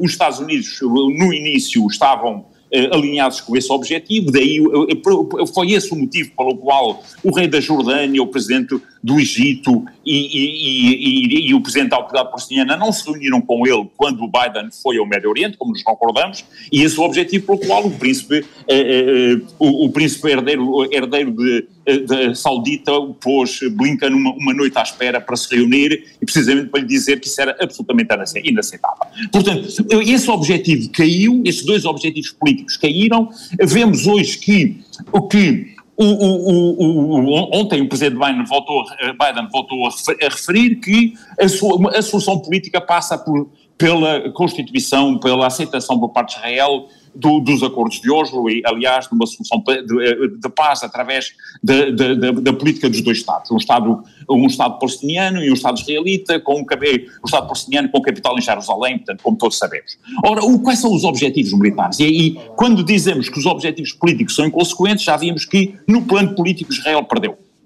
No plano político perdeu. Não obstante, continua né, com a mesma tecla, mas se os Estados Unidos, se nenhum, nenhum país, nenhum, nenhuma potência ocidental, eh, digamos, esta ideia da limpeza étnica de Gaza não passa, portanto, neste domínio, no domínio político, o, o, o Israel averbou uma, uma derrota. No plano militar, para além da enorme derrota estratégica que constituiu o dia 7 e o dia 8, e depois poderemos analisar é, as ações de dia 7 e dia 8 se acharem por bem, é, quais é que são os objetivos que Israel estabeleceu no plano militar e que em boa verdade os apresentou como se fossem objetivos políticos, mas não, são objetivos militares.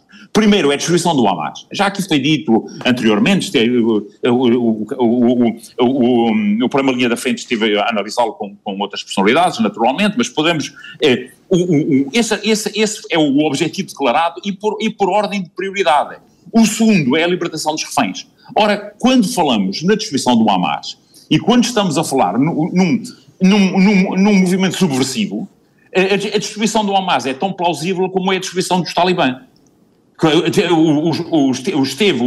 Os Estados Unidos tiveram 20 anos, 20 anos no Afeganistão para retirar os talibã do poder e saíram ao fim de, de 20 anos, colocando os talibãs, os talibãs no poder.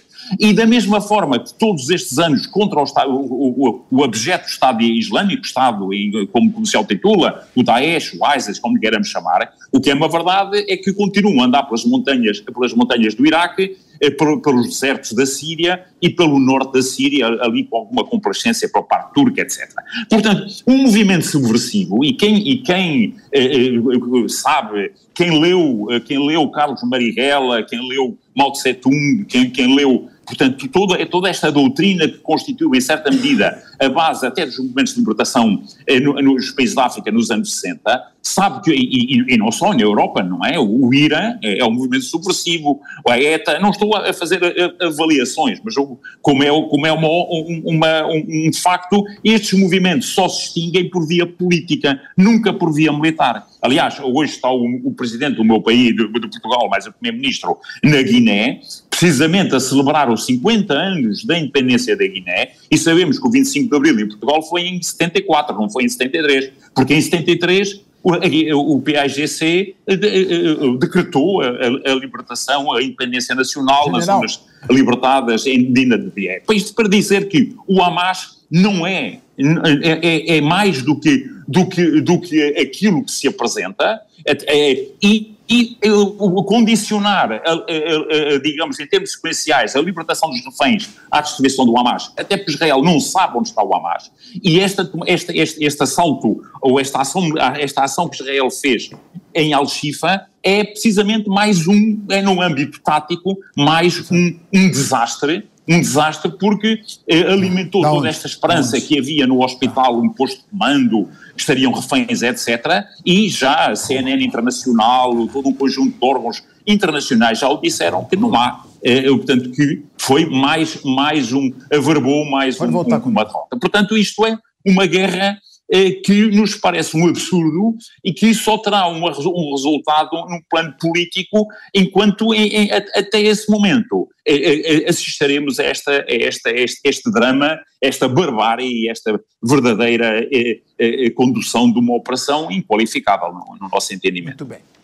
General Agostinho Costa, nós estamos aqui, são imagens ao vivo agora Sim. em Gaza onde são 20 certo. horas e 21 minutos, um bombardeio israelense agora atacando a faixa de Gaza. Ainda nós não temos, obviamente, é a noite, escuro, pouca energia, pouca iluminação, não sabemos qual alvo que está sendo é, atacado.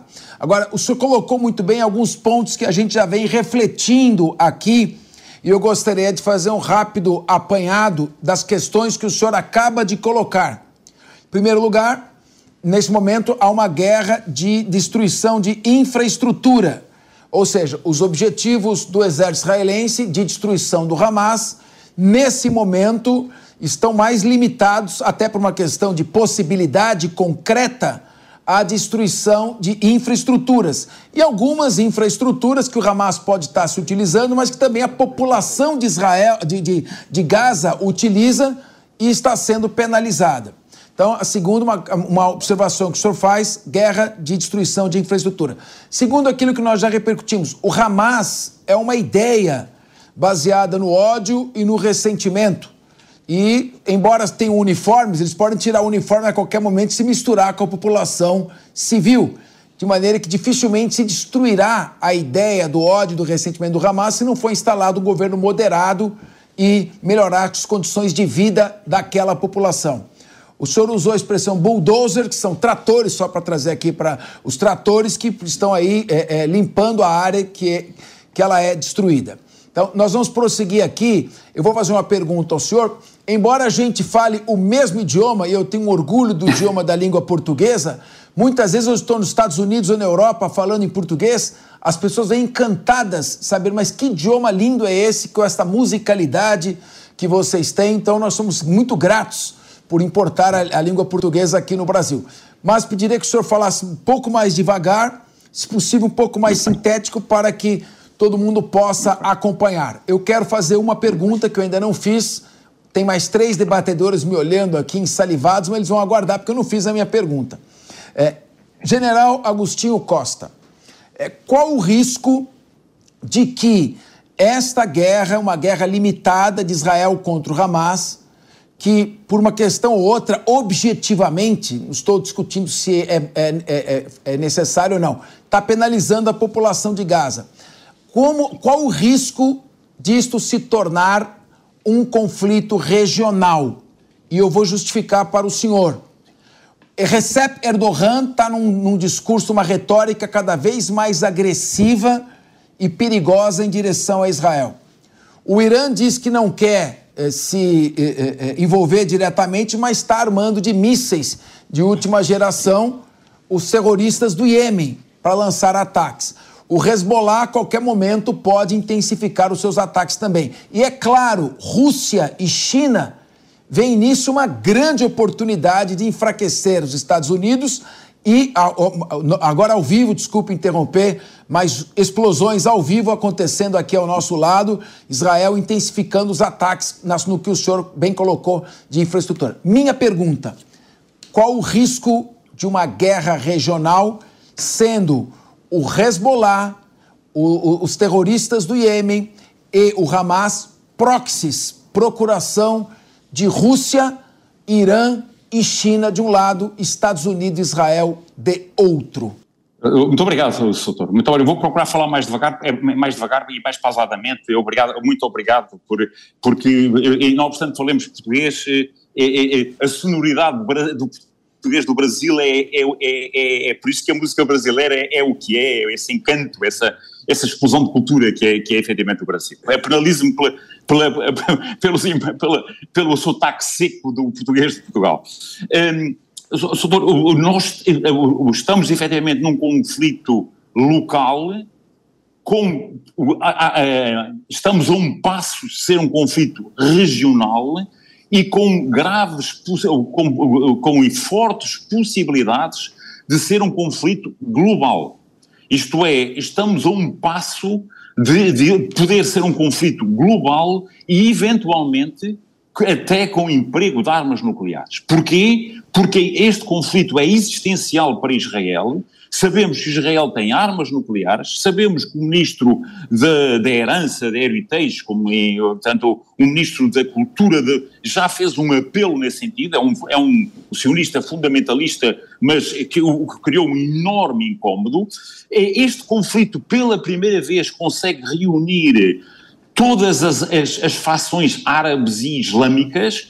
Eh, recordemos que faz amanhã oito dias que em Riad se reuniu a Liga Árabe e a Conferência de Cooperação Islâmica, que reuniu todos aqueles países. O Irão pôs em cima da mesa um conjunto de medidas muito draconianas. Temos a noção que a maior parte dos países, se não todos os grandes players de processo, não querem uma guerra e diga-se de passagem, quem é que não quer uma guerra? O próprio Irão, não quer uma guerra à Arábia Saudita, não quer uma guerra um, um, um, o Egito, naturalmente, não quer uma guerra à Turquia, mas se a escalada, se a rua manda, a rua entenda-se a população que vai para a rua exigir, não é apenas nos nossos países, não é apenas no Brasil, não é apenas na América, não é na América do Norte, Central e do Sul, na Europa, no, na Ásia, é também nos países, nos países da região, porque o nível, o nível de indignação que esta guerra está a causar, nomeadamente o sofrimento que está a provocar no, nos inocentes, é, é, é, provoca, pode provocar essa escalada. E provocando essa escalada, eh, e, já, e, e disse muito bem, tem havido eh, eh, as ações, não nos podemos esquecer que o Hezbollah e o, o, Nasrallah já falou duas vezes, o líder do Assam Nasrallah, que é o líder do Hezbollah, como sabemos, tem 130 a 140 mil mísseis, Desses 40 mil são altamente letais e altamente precisos. Não nos podemos esquecer que Israel é um país relativamente pequeno, é um país pequeno, é um país com 9 milhões de habitantes, dos quais 6,5 são, são judeus, mas, eh, mas, uma boa parte da população é árabe. Portanto, o número de, de, de alvos em Israel não é muito grande e a capacidade de destruição a partir de, quer do, do Líbano, quer a partir do, a partir do, do, do Irão, é bastante grande. E, e, não nos podemos esquecer que se houver, se o, o, o Hezbollah, e neste momento sabemos que o Estado-Maior, ou pelo menos as fontes dizem que o Estado-Maior eh, eh, israelita alertou o governo israelita que estamos a um passo de entrar, de, de Israel fazer uma ação preventiva ou punitiva em, em, no, no, no, Líbano para dissuadir o Hezbollah. Portanto, se o Hezbollah entrar nesta guerra, muito, os Estados Unidos entrarão ao lado do, do Hezbollah, porque é por isso que lá está o porta-aviões Gerald Ford ao largo, ao largo de, de Israel. Ao entrar os Estados Unidos, muito provavelmente entrará o Irão, entrando o Irão, muito provavelmente entrará um conjunto de, dos chamados países do eixo da resistência, que é a Síria, que é o Iémen, que já, já, já tem vindo a conduzir ações sobre alvos em, em Israel, é todo o conjunto de milícias e de, de milícias eh, xiitas e dificilmente o Egito terá eh, não, não, não entrará também no conflito, e entrando o Egito, ali o país o mais poderoso em termos militar, militares na região é a Turquia, que em poucos meses pode pôr 2 milhões de combatentes no terreno. Portanto, temos ali uma situação gravíssima. Se o conflito, e, e com isto concluía, para ser sintético, como referiu e muito bem, se o, o, o, conflito for um conflito regional, não nos podemos esquecer que estes países, a maior parte destes países fazem parte, parte do, do arco dos países de, do, do, do, do, um, eh, do mundo multipolar, eh, digamos, dos BRIC, Portanto, a, Arábia Saudita, o Egito, os, os Emiratos, portanto, estes países fazem parte de um outro universo.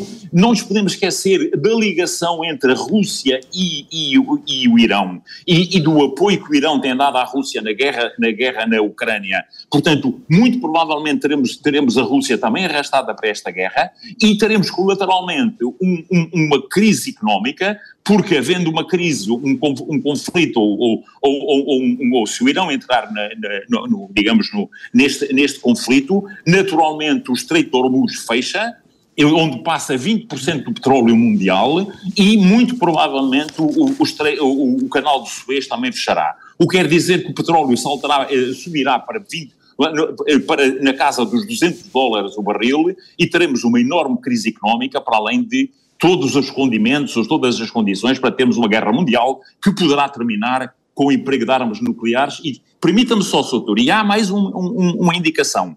Se, se Israel eh, eh, eh, ameaçar o emprego de armas nucleares ou utilizar armas nucleares, sabemos que há um país, uma potência atómica islâmica, que é o Paquistão, Paquistão. Que, que, que prometeu a Erdogan as, as, armas nucleares que forem necessárias para dissuadir ou retaliar Israel. O que quer dizer que o emprego de armas nucleares não será só por uma das partes, mas poderá ser, de, de, de, de digamos, de, mais do que uma parte.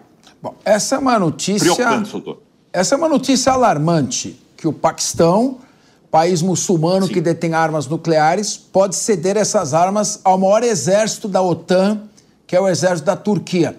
Uma última pergunta eu queria que o senhor, numa comparação militar, quem o senhor considera hoje que está com um exército mais forte, mais preparado? O Irã ou a Turquia? É, a, a, a, Turquia. A, a Turquia, Turquia, está mais a forte. Turquia, naturalmente. Sim, é... a Turquia. O Irão está forte em termos de mísseis. O Irão desenvolveu um conjunto de capacidades de de anti-acesso, anti-denial, como dizem, como dizem os anglo-saxónios, fundamentalmente destinada a dissuadir o, o, o, os ataques por parte de Israel. O, Irão está sobre, o Irã está sobre uma, uma espada de Damocles, uma ameaça que foi exponenciada por Netanyahu, em boa verdade, por causa da questão do desenvolvimento da energia nuclear e da arma nuclear, e o Irão prazo terá uma arma nuclear, isto é uma dedução pessoal, mas creio que não estaremos longe do processo. Agora, eh, eh, um, um, um, as Forças Armadas não são apenas uma, uma componente, são várias. Ora, quem é que tem um, um, um exército, o, o, o doutor referiu ainda há pouco, o maior exército da NATO, tirando o norte-americano, naturalmente, um, o exército mais, mais poderoso é precisamente o exército turco, porque em termos tecnológicos, em termos de meios, em termos digamos, de tudo aquilo que são capacidades, eh, em, em termos regionais, é o exército que faz diferença, e se, se a Turquia entrar, e não nos podemos esquecer que a Palestina, e Erdogan disse-o no, disse no Parlamento, Gaza foi uma cidade do Império Otomano, portanto, eh, da mesma forma que os húngaros e os austríacos olham para a guerra da Ucrânia como sendo no, na sua área de interesse estratégico eh, permanente, eh, o, o, a Turquia olha para esta região como se fazendo parte da sua área de interesse estratégico nacional permanente. O que rapidamente, digamos, o, o, o, para intervir nesta, nesta região, Bashar al-Assad que esteve com ele faz, faz amanhã oito dias em Riad, como sabemos, e, e, sabemos que tem, digamos, litígios relativamente à parte norte do país, à, à presença turca nessa região, mas o, o rapidamente, em, em, em, dias ou horas, se põe junto à fronteira, à, à, fronteira de Israel e pode intervir neste processo e, e, digamos, entramos num patamar verdadeiramente preocupante a todos os níveis. Nós agradecemos muito, realmente foi como se diz na linguagem jornalística, um furo de reportagem. Agradeço ao comandante Robson Farinazo contactar o senhor. São informações muito importantes, algumas é, que dão medo realmente. A gente agradece. Uma boa noite senhor. Nós estamos agora voltar a alguns assuntos aqui do nosso querido Brasil também que estão acontecendo. Uma boa noite ao senhor e muito obrigado. Muito obrigado, muito obrigado à Jovem Pan. Muito obrigado ao senhor e ao canal e ao Brasil e ao seu comandante. Muito obrigado, um gosto mais uma vez. Bom, pessoal, a coisa está rolando aqui no Brasil também, né? Em um aceno aos sindicatos, meu querido Daniel José, o Ministério do Trabalho alterou uma portaria de 2021 que facilitava o trabalho aos domingos e feriados. Opa! A nova regra geral do governo federal revoga várias atividades do comércio em geral que tinham permissão para funcionar nessas datas, como supermercados, shoppings, farmácias e atacados. Agora, o trabalho aos domingos e feriados só poderão ocorrer se estiver previsto em convenção coletiva. Hum. A decisão é. gerou críticas da Associação Brasileira de Supermercados, que afirmou que a medida coloca em risco a manutenção e criação de empregos. Os sindicatos, comemora... os sindicatos comemoraram, claro, a mudança, mas os políticos de oposição criticaram. O líder da oposição no Senado, que é o Rogério Marinho, sabemos que é um liberal, do PL chamou a medida de lamentável e afirmou que proporá uma legislação para tratar do que chamou de ataque contra a economia. Já o líder da oposição na Câmara, o deputado Carlos Jordi, também do PL, disse que vai elaborar um projeto de decreto legislativo para assustar a portaria do governo. Daniel José, eu começo com você porque você é economista. Isso. Meu Deus, quer dizer, nós estamos precisando zerar o déficit. É. Isso. E isso aqui vai significar mais gasto ainda mais carga tributária em cima das empresas, mais risco de quebra. Aonde vai levar isso, Daniel José, economista? É, bom, a, a, consequência direta de uma medida como essa feita pelo ministro do Trabalho é uma redução da atividade econômica nos dias de feriado, né? A gente está em novembro, um, um mês com inúmeros feriados diferentes e essa é a realidade do nosso país, a gente tem muitos feriados e muito da atividade econômica pode estar em xeque por conta é, dessa alteração, né, desse cancelamento desse decreto é, do Poder Executivo. O que, que acontece? Né? É, que a economia pode deixar de crescer e que vai ter menos comércio nos dias de feriado, isso não precisa explicar. Mas eu, eu queria levar minha análise para um ponto que lá atrás é, eu ouvi muita gente justificando no governo Bolsonaro mesmo, é, a ideia de que o governo não precisa lidar bem com o legislativo, porque consegue passar muitas coisas infralegislativas, consegue passar muitas medidas sem precisar ir até o Congresso. Mas qual que é o problema dessas medidas? O problema dessas medidas que quando não passam pelo Congresso, que quando não são medidas que são alterações da lei, da Constituição e por aí vai, é, são medidas que são facilmente de serem canceladas. Então, tudo aquilo que já foi feito pelo Ministério da Economia no, no período do Paulo Guedes, que foi feito em inúmeros, inúmeros ministérios e que foram na direção correta, estão sob risco hoje por conta da, da fraqueza, do quão é, sensível elas são às mudanças de políticas vindas por governos que pensam diferente. Então, a gente tem hoje no Brasil um momento muito peculiar e, e que exige de todos nós uma atenção muito mais profunda porque é, não só em fiscalizar aquilo que o governo tem feito diante do legislativo, mas aquilo que o governo tem feito é, dentro daquilo que é espaço do executivo.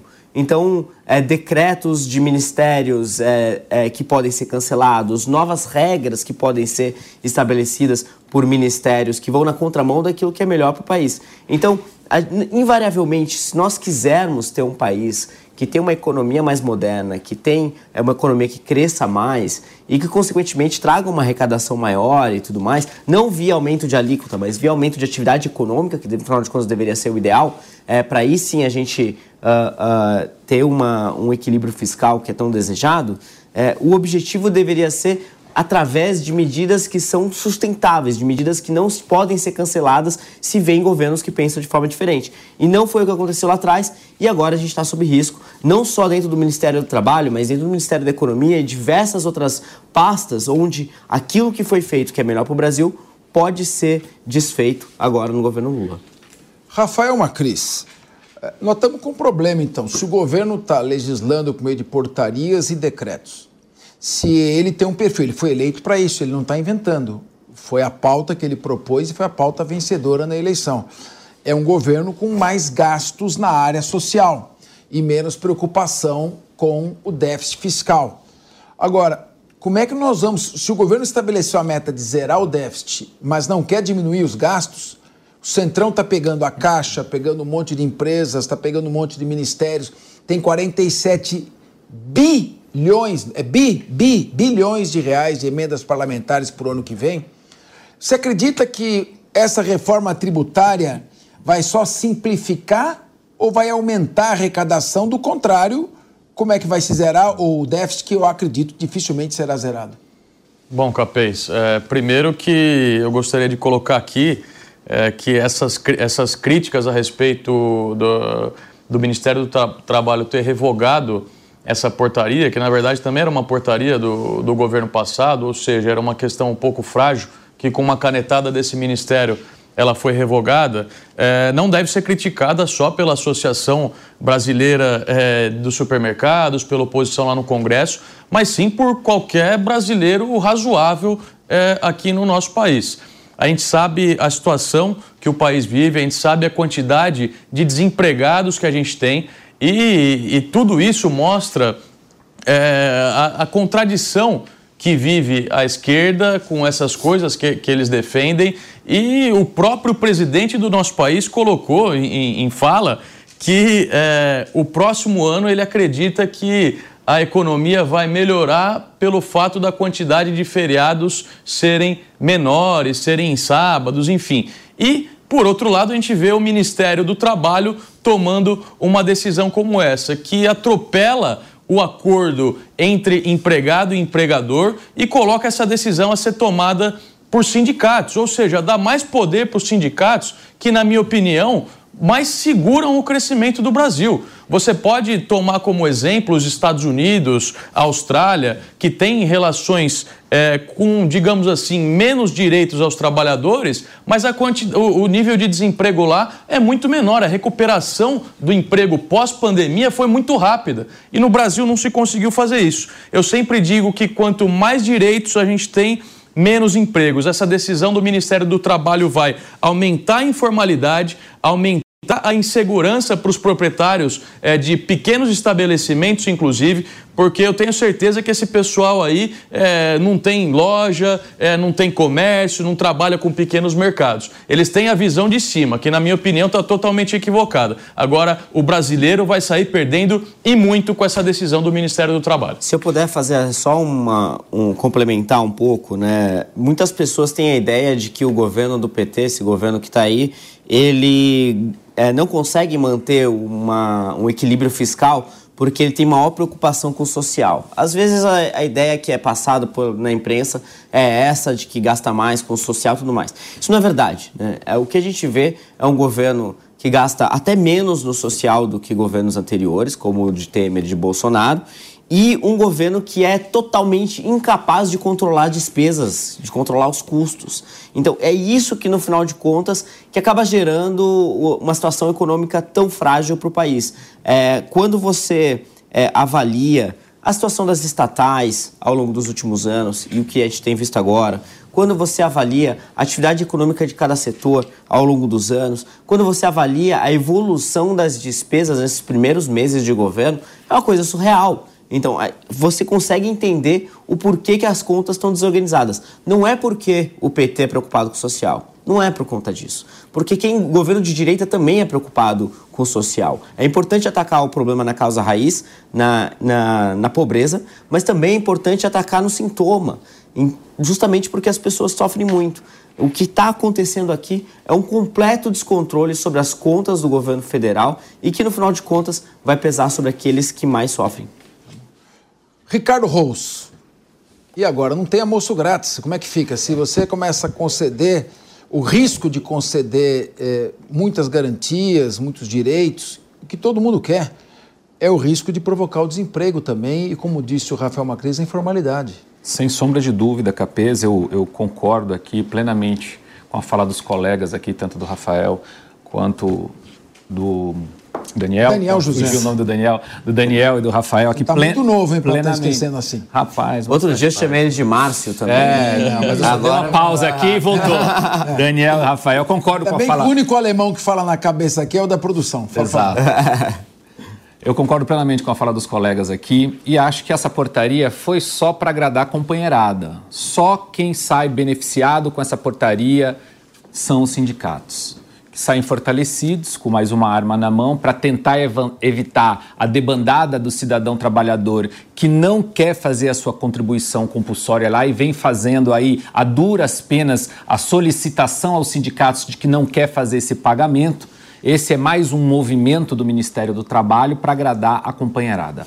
É, Ainda bem que o Poder Legislativo, o senador Rogério Marinho, o deputado Carlos Jordi, entre outros, se manifestaram para apresentar uma legislação, projeto de decreto legislativo, que pode então mudar de novo essa situação. Como o Daniel bem desenhou aqui, é uma, uma, é uma portaria uma, uma legislação infralegal, vamos assim dizer, que pode ser suplementada por uma lei, de fato. Então, o Congresso aí se mexendo, acordando e trabalhando, pode ser que salve ainda, e daqui a algum tempo, que a gente sabe que tem todo o rito de uma nova legislação, mas que possa devolver essa liberdade aos trabalhadores e que possa fazer com que a gente mantenha esses empregos, não jogue essa galera para informalidade e a gente diminua o ritmo é, do comércio nos dias de feriado e finais de semana.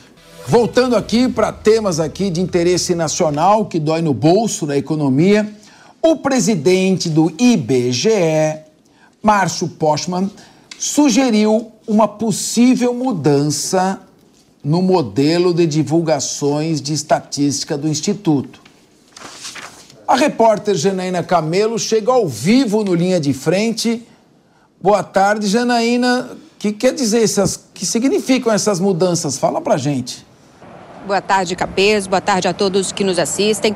Pois é, o Márcio Postman, né, o presidente do IBGE, ele tem feito algumas declarações que têm aí é, sido alvo de reações de especialistas de estatísticas, economistas e até mesmo a imprensa, porque que ele tem defendido, por exemplo, que os trabalhos do IBGE, as pesquisas de estatísticas, não sejam mais divulgadas diretamente para a imprensa, como acontece hoje, e sim diretamente para o público em geral, porque hoje esses trabalhos de estatísticas, as pesquisas, elas são divulgadas ou em coletivas de imprensa ou então diretamente para os jornalistas antecipadamente é, com embargo, né, para que a, o veículo consiga fazer produzir matérias para o dia que essa pesquisa é divulgada, como por exemplo o censo. E aí é, as coletivas de imprensa elas também servem não só para os técnicos, como para o próprio presidente do IBGE esclarecer dúvidas aí dos jornalistas quanto a essas pesquisas, né? E o Postman, desde quando ele tomou posse como presidente, ele nunca concedeu nenhuma coletiva de imprensa imprensa, nem mesmo é, deu uma entrevista exclusiva para nenhum órgão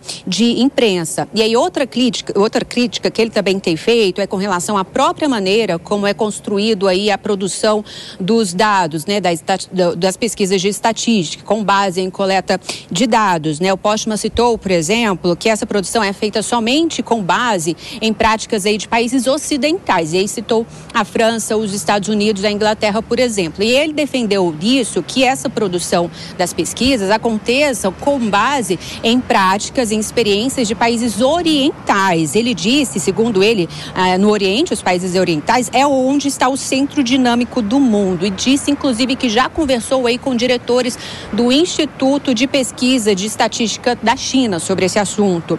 Algumas dessas declarações que Capes ele deu durante uma cerimônia de posse do coordenador, novo coordenador do Centro de Documentação e Disseminação de Informações do IBGE, que é o Daniel Castro ministro. E a gente separou um trecho dessa declaração dele, também um trecho de um outro vídeo onde ele fala sobre essa, essa questão da China. Vamos ouvir um pouco que a comunicação do passado era aquela em que o IBGE produzia as informações, os dados, é?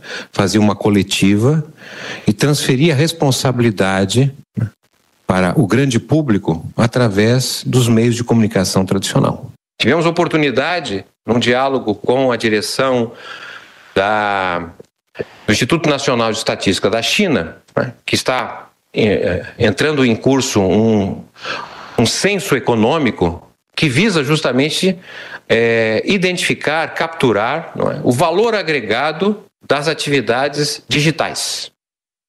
O Márcio Postman, Capes, ele é filiado ao PT e ele foi uma indicação pessoal do presidente Lula, tanto que quando ele, quando ele foi indicado, pegou de surpresa aí a ministra do Planejamento, a ministra Simone Tebet, porque é o planejamento quem cuida do IBGE e não houve na época nenhuma articulação com ela para a indicação desse nome para a presidência do órgão, que deixou aí, gerou uma grande polêmica e deixou a ministra numa grande saia justa. Então essas declarações têm gerado bastante polêmica aí, tanto entre a imprensa que costuma cobrir o setor, né, quanto entre os técnicos técnicos do próprio IBGE, eles destacam aí que o IBGE é um órgão técnico, é um órgão de Estado, não é um órgão de governo e por isso é, defendem né, a independência do órgão e temem em uma politização e uma possível, um possível aparelhamento do IBGE. Capês.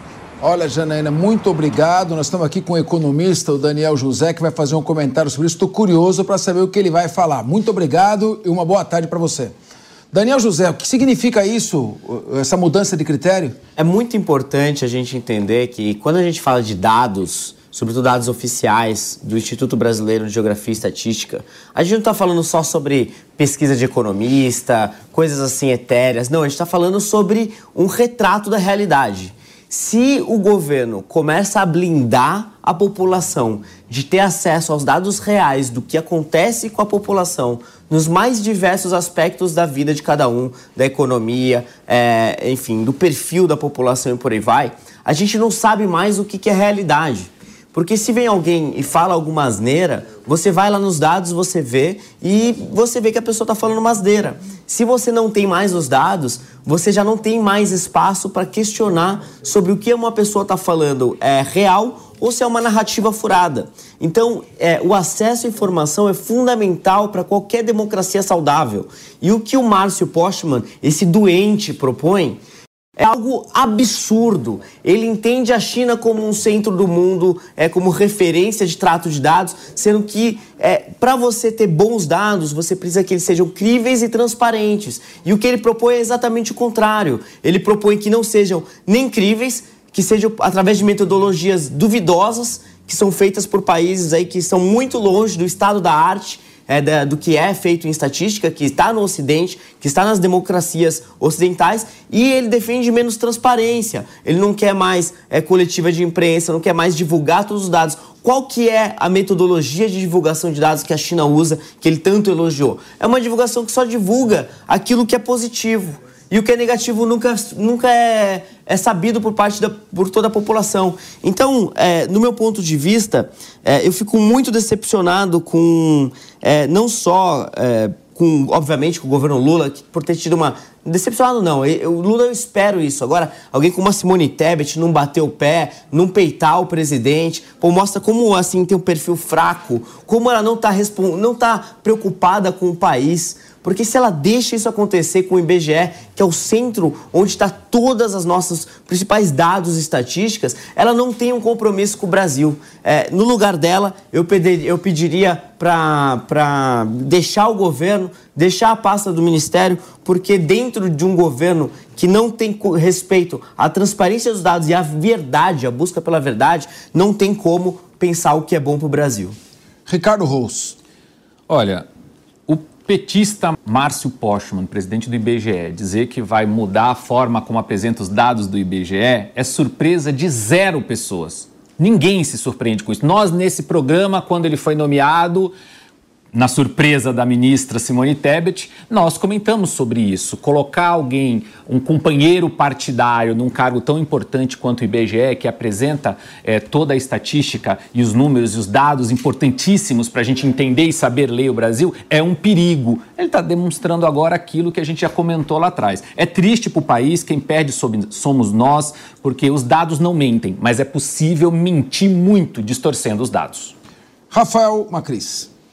Bom, uh, como o Rhodes falou, é uma questão que já era prevista quando houve essa, essa decisão pelo Postman é, na presidência do IBGE.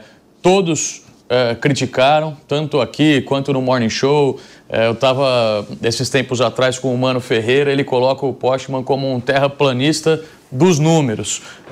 ele, por exemplo, ataca a reforma trabalhista e a reforma previdenciária, as chama de deforma. É um defensor uh, assíduo do aumento de gastos públicos. Uh, agora, com esse movimento no sentido de mudar essa forma de divulgação de estatísticas, coloca o Brasil em uma situação de risco. A gente pode, por exemplo, seguir num caminho em que aliados do PT fizeram, por exemplo, na Argentina, os Kirchner, que escondiam os dados reais sobre a inflação do país. É, a China, por outro lado, pode ser é, um exemplo no, no, que se refere à questão econômica, de mercado aberto, se relaciona com o mundo inteiro. Mas na questão política e de, de informações e dados, ela está muito aquém é, do que o mundo inteiro pratica. Um exemplo disso foi como o Daniel colocou, que eles simplesmente divulgam apenas aquilo que é bom, tanto interno quanto externamente. Recentemente, é, eles suspenderam a divulgação das estatísticas, por exemplo, de desemprego juvenil. Ou seja, eles vão mostrar aquilo que é bom e não vão mostrar aquilo que é ruim. E por outro lado também, a grande maioria dos programas sociais aqui do Brasil, eles se baseiam nos números e nas estatísticas que são colocados pelo IBGE. Ou seja, o governo que se coloca como um dos campeões na, na questão social, que mais fizeram programas sociais, sociais na história, pode se utilizar dessa ferramenta para turbinar aqueles, aqueles locais do Brasil que possam beneficiá-lo de alguma Muito... forma. Vamos encerrando o programa de hoje. Eu agradeço a ótima audiência. Jovem Pan, jornalismo independente. A opinião dos nossos comentaristas não reflete necessariamente a opinião do Grupo Jovem Pan de Comunicação. Realização Jovem Pan News.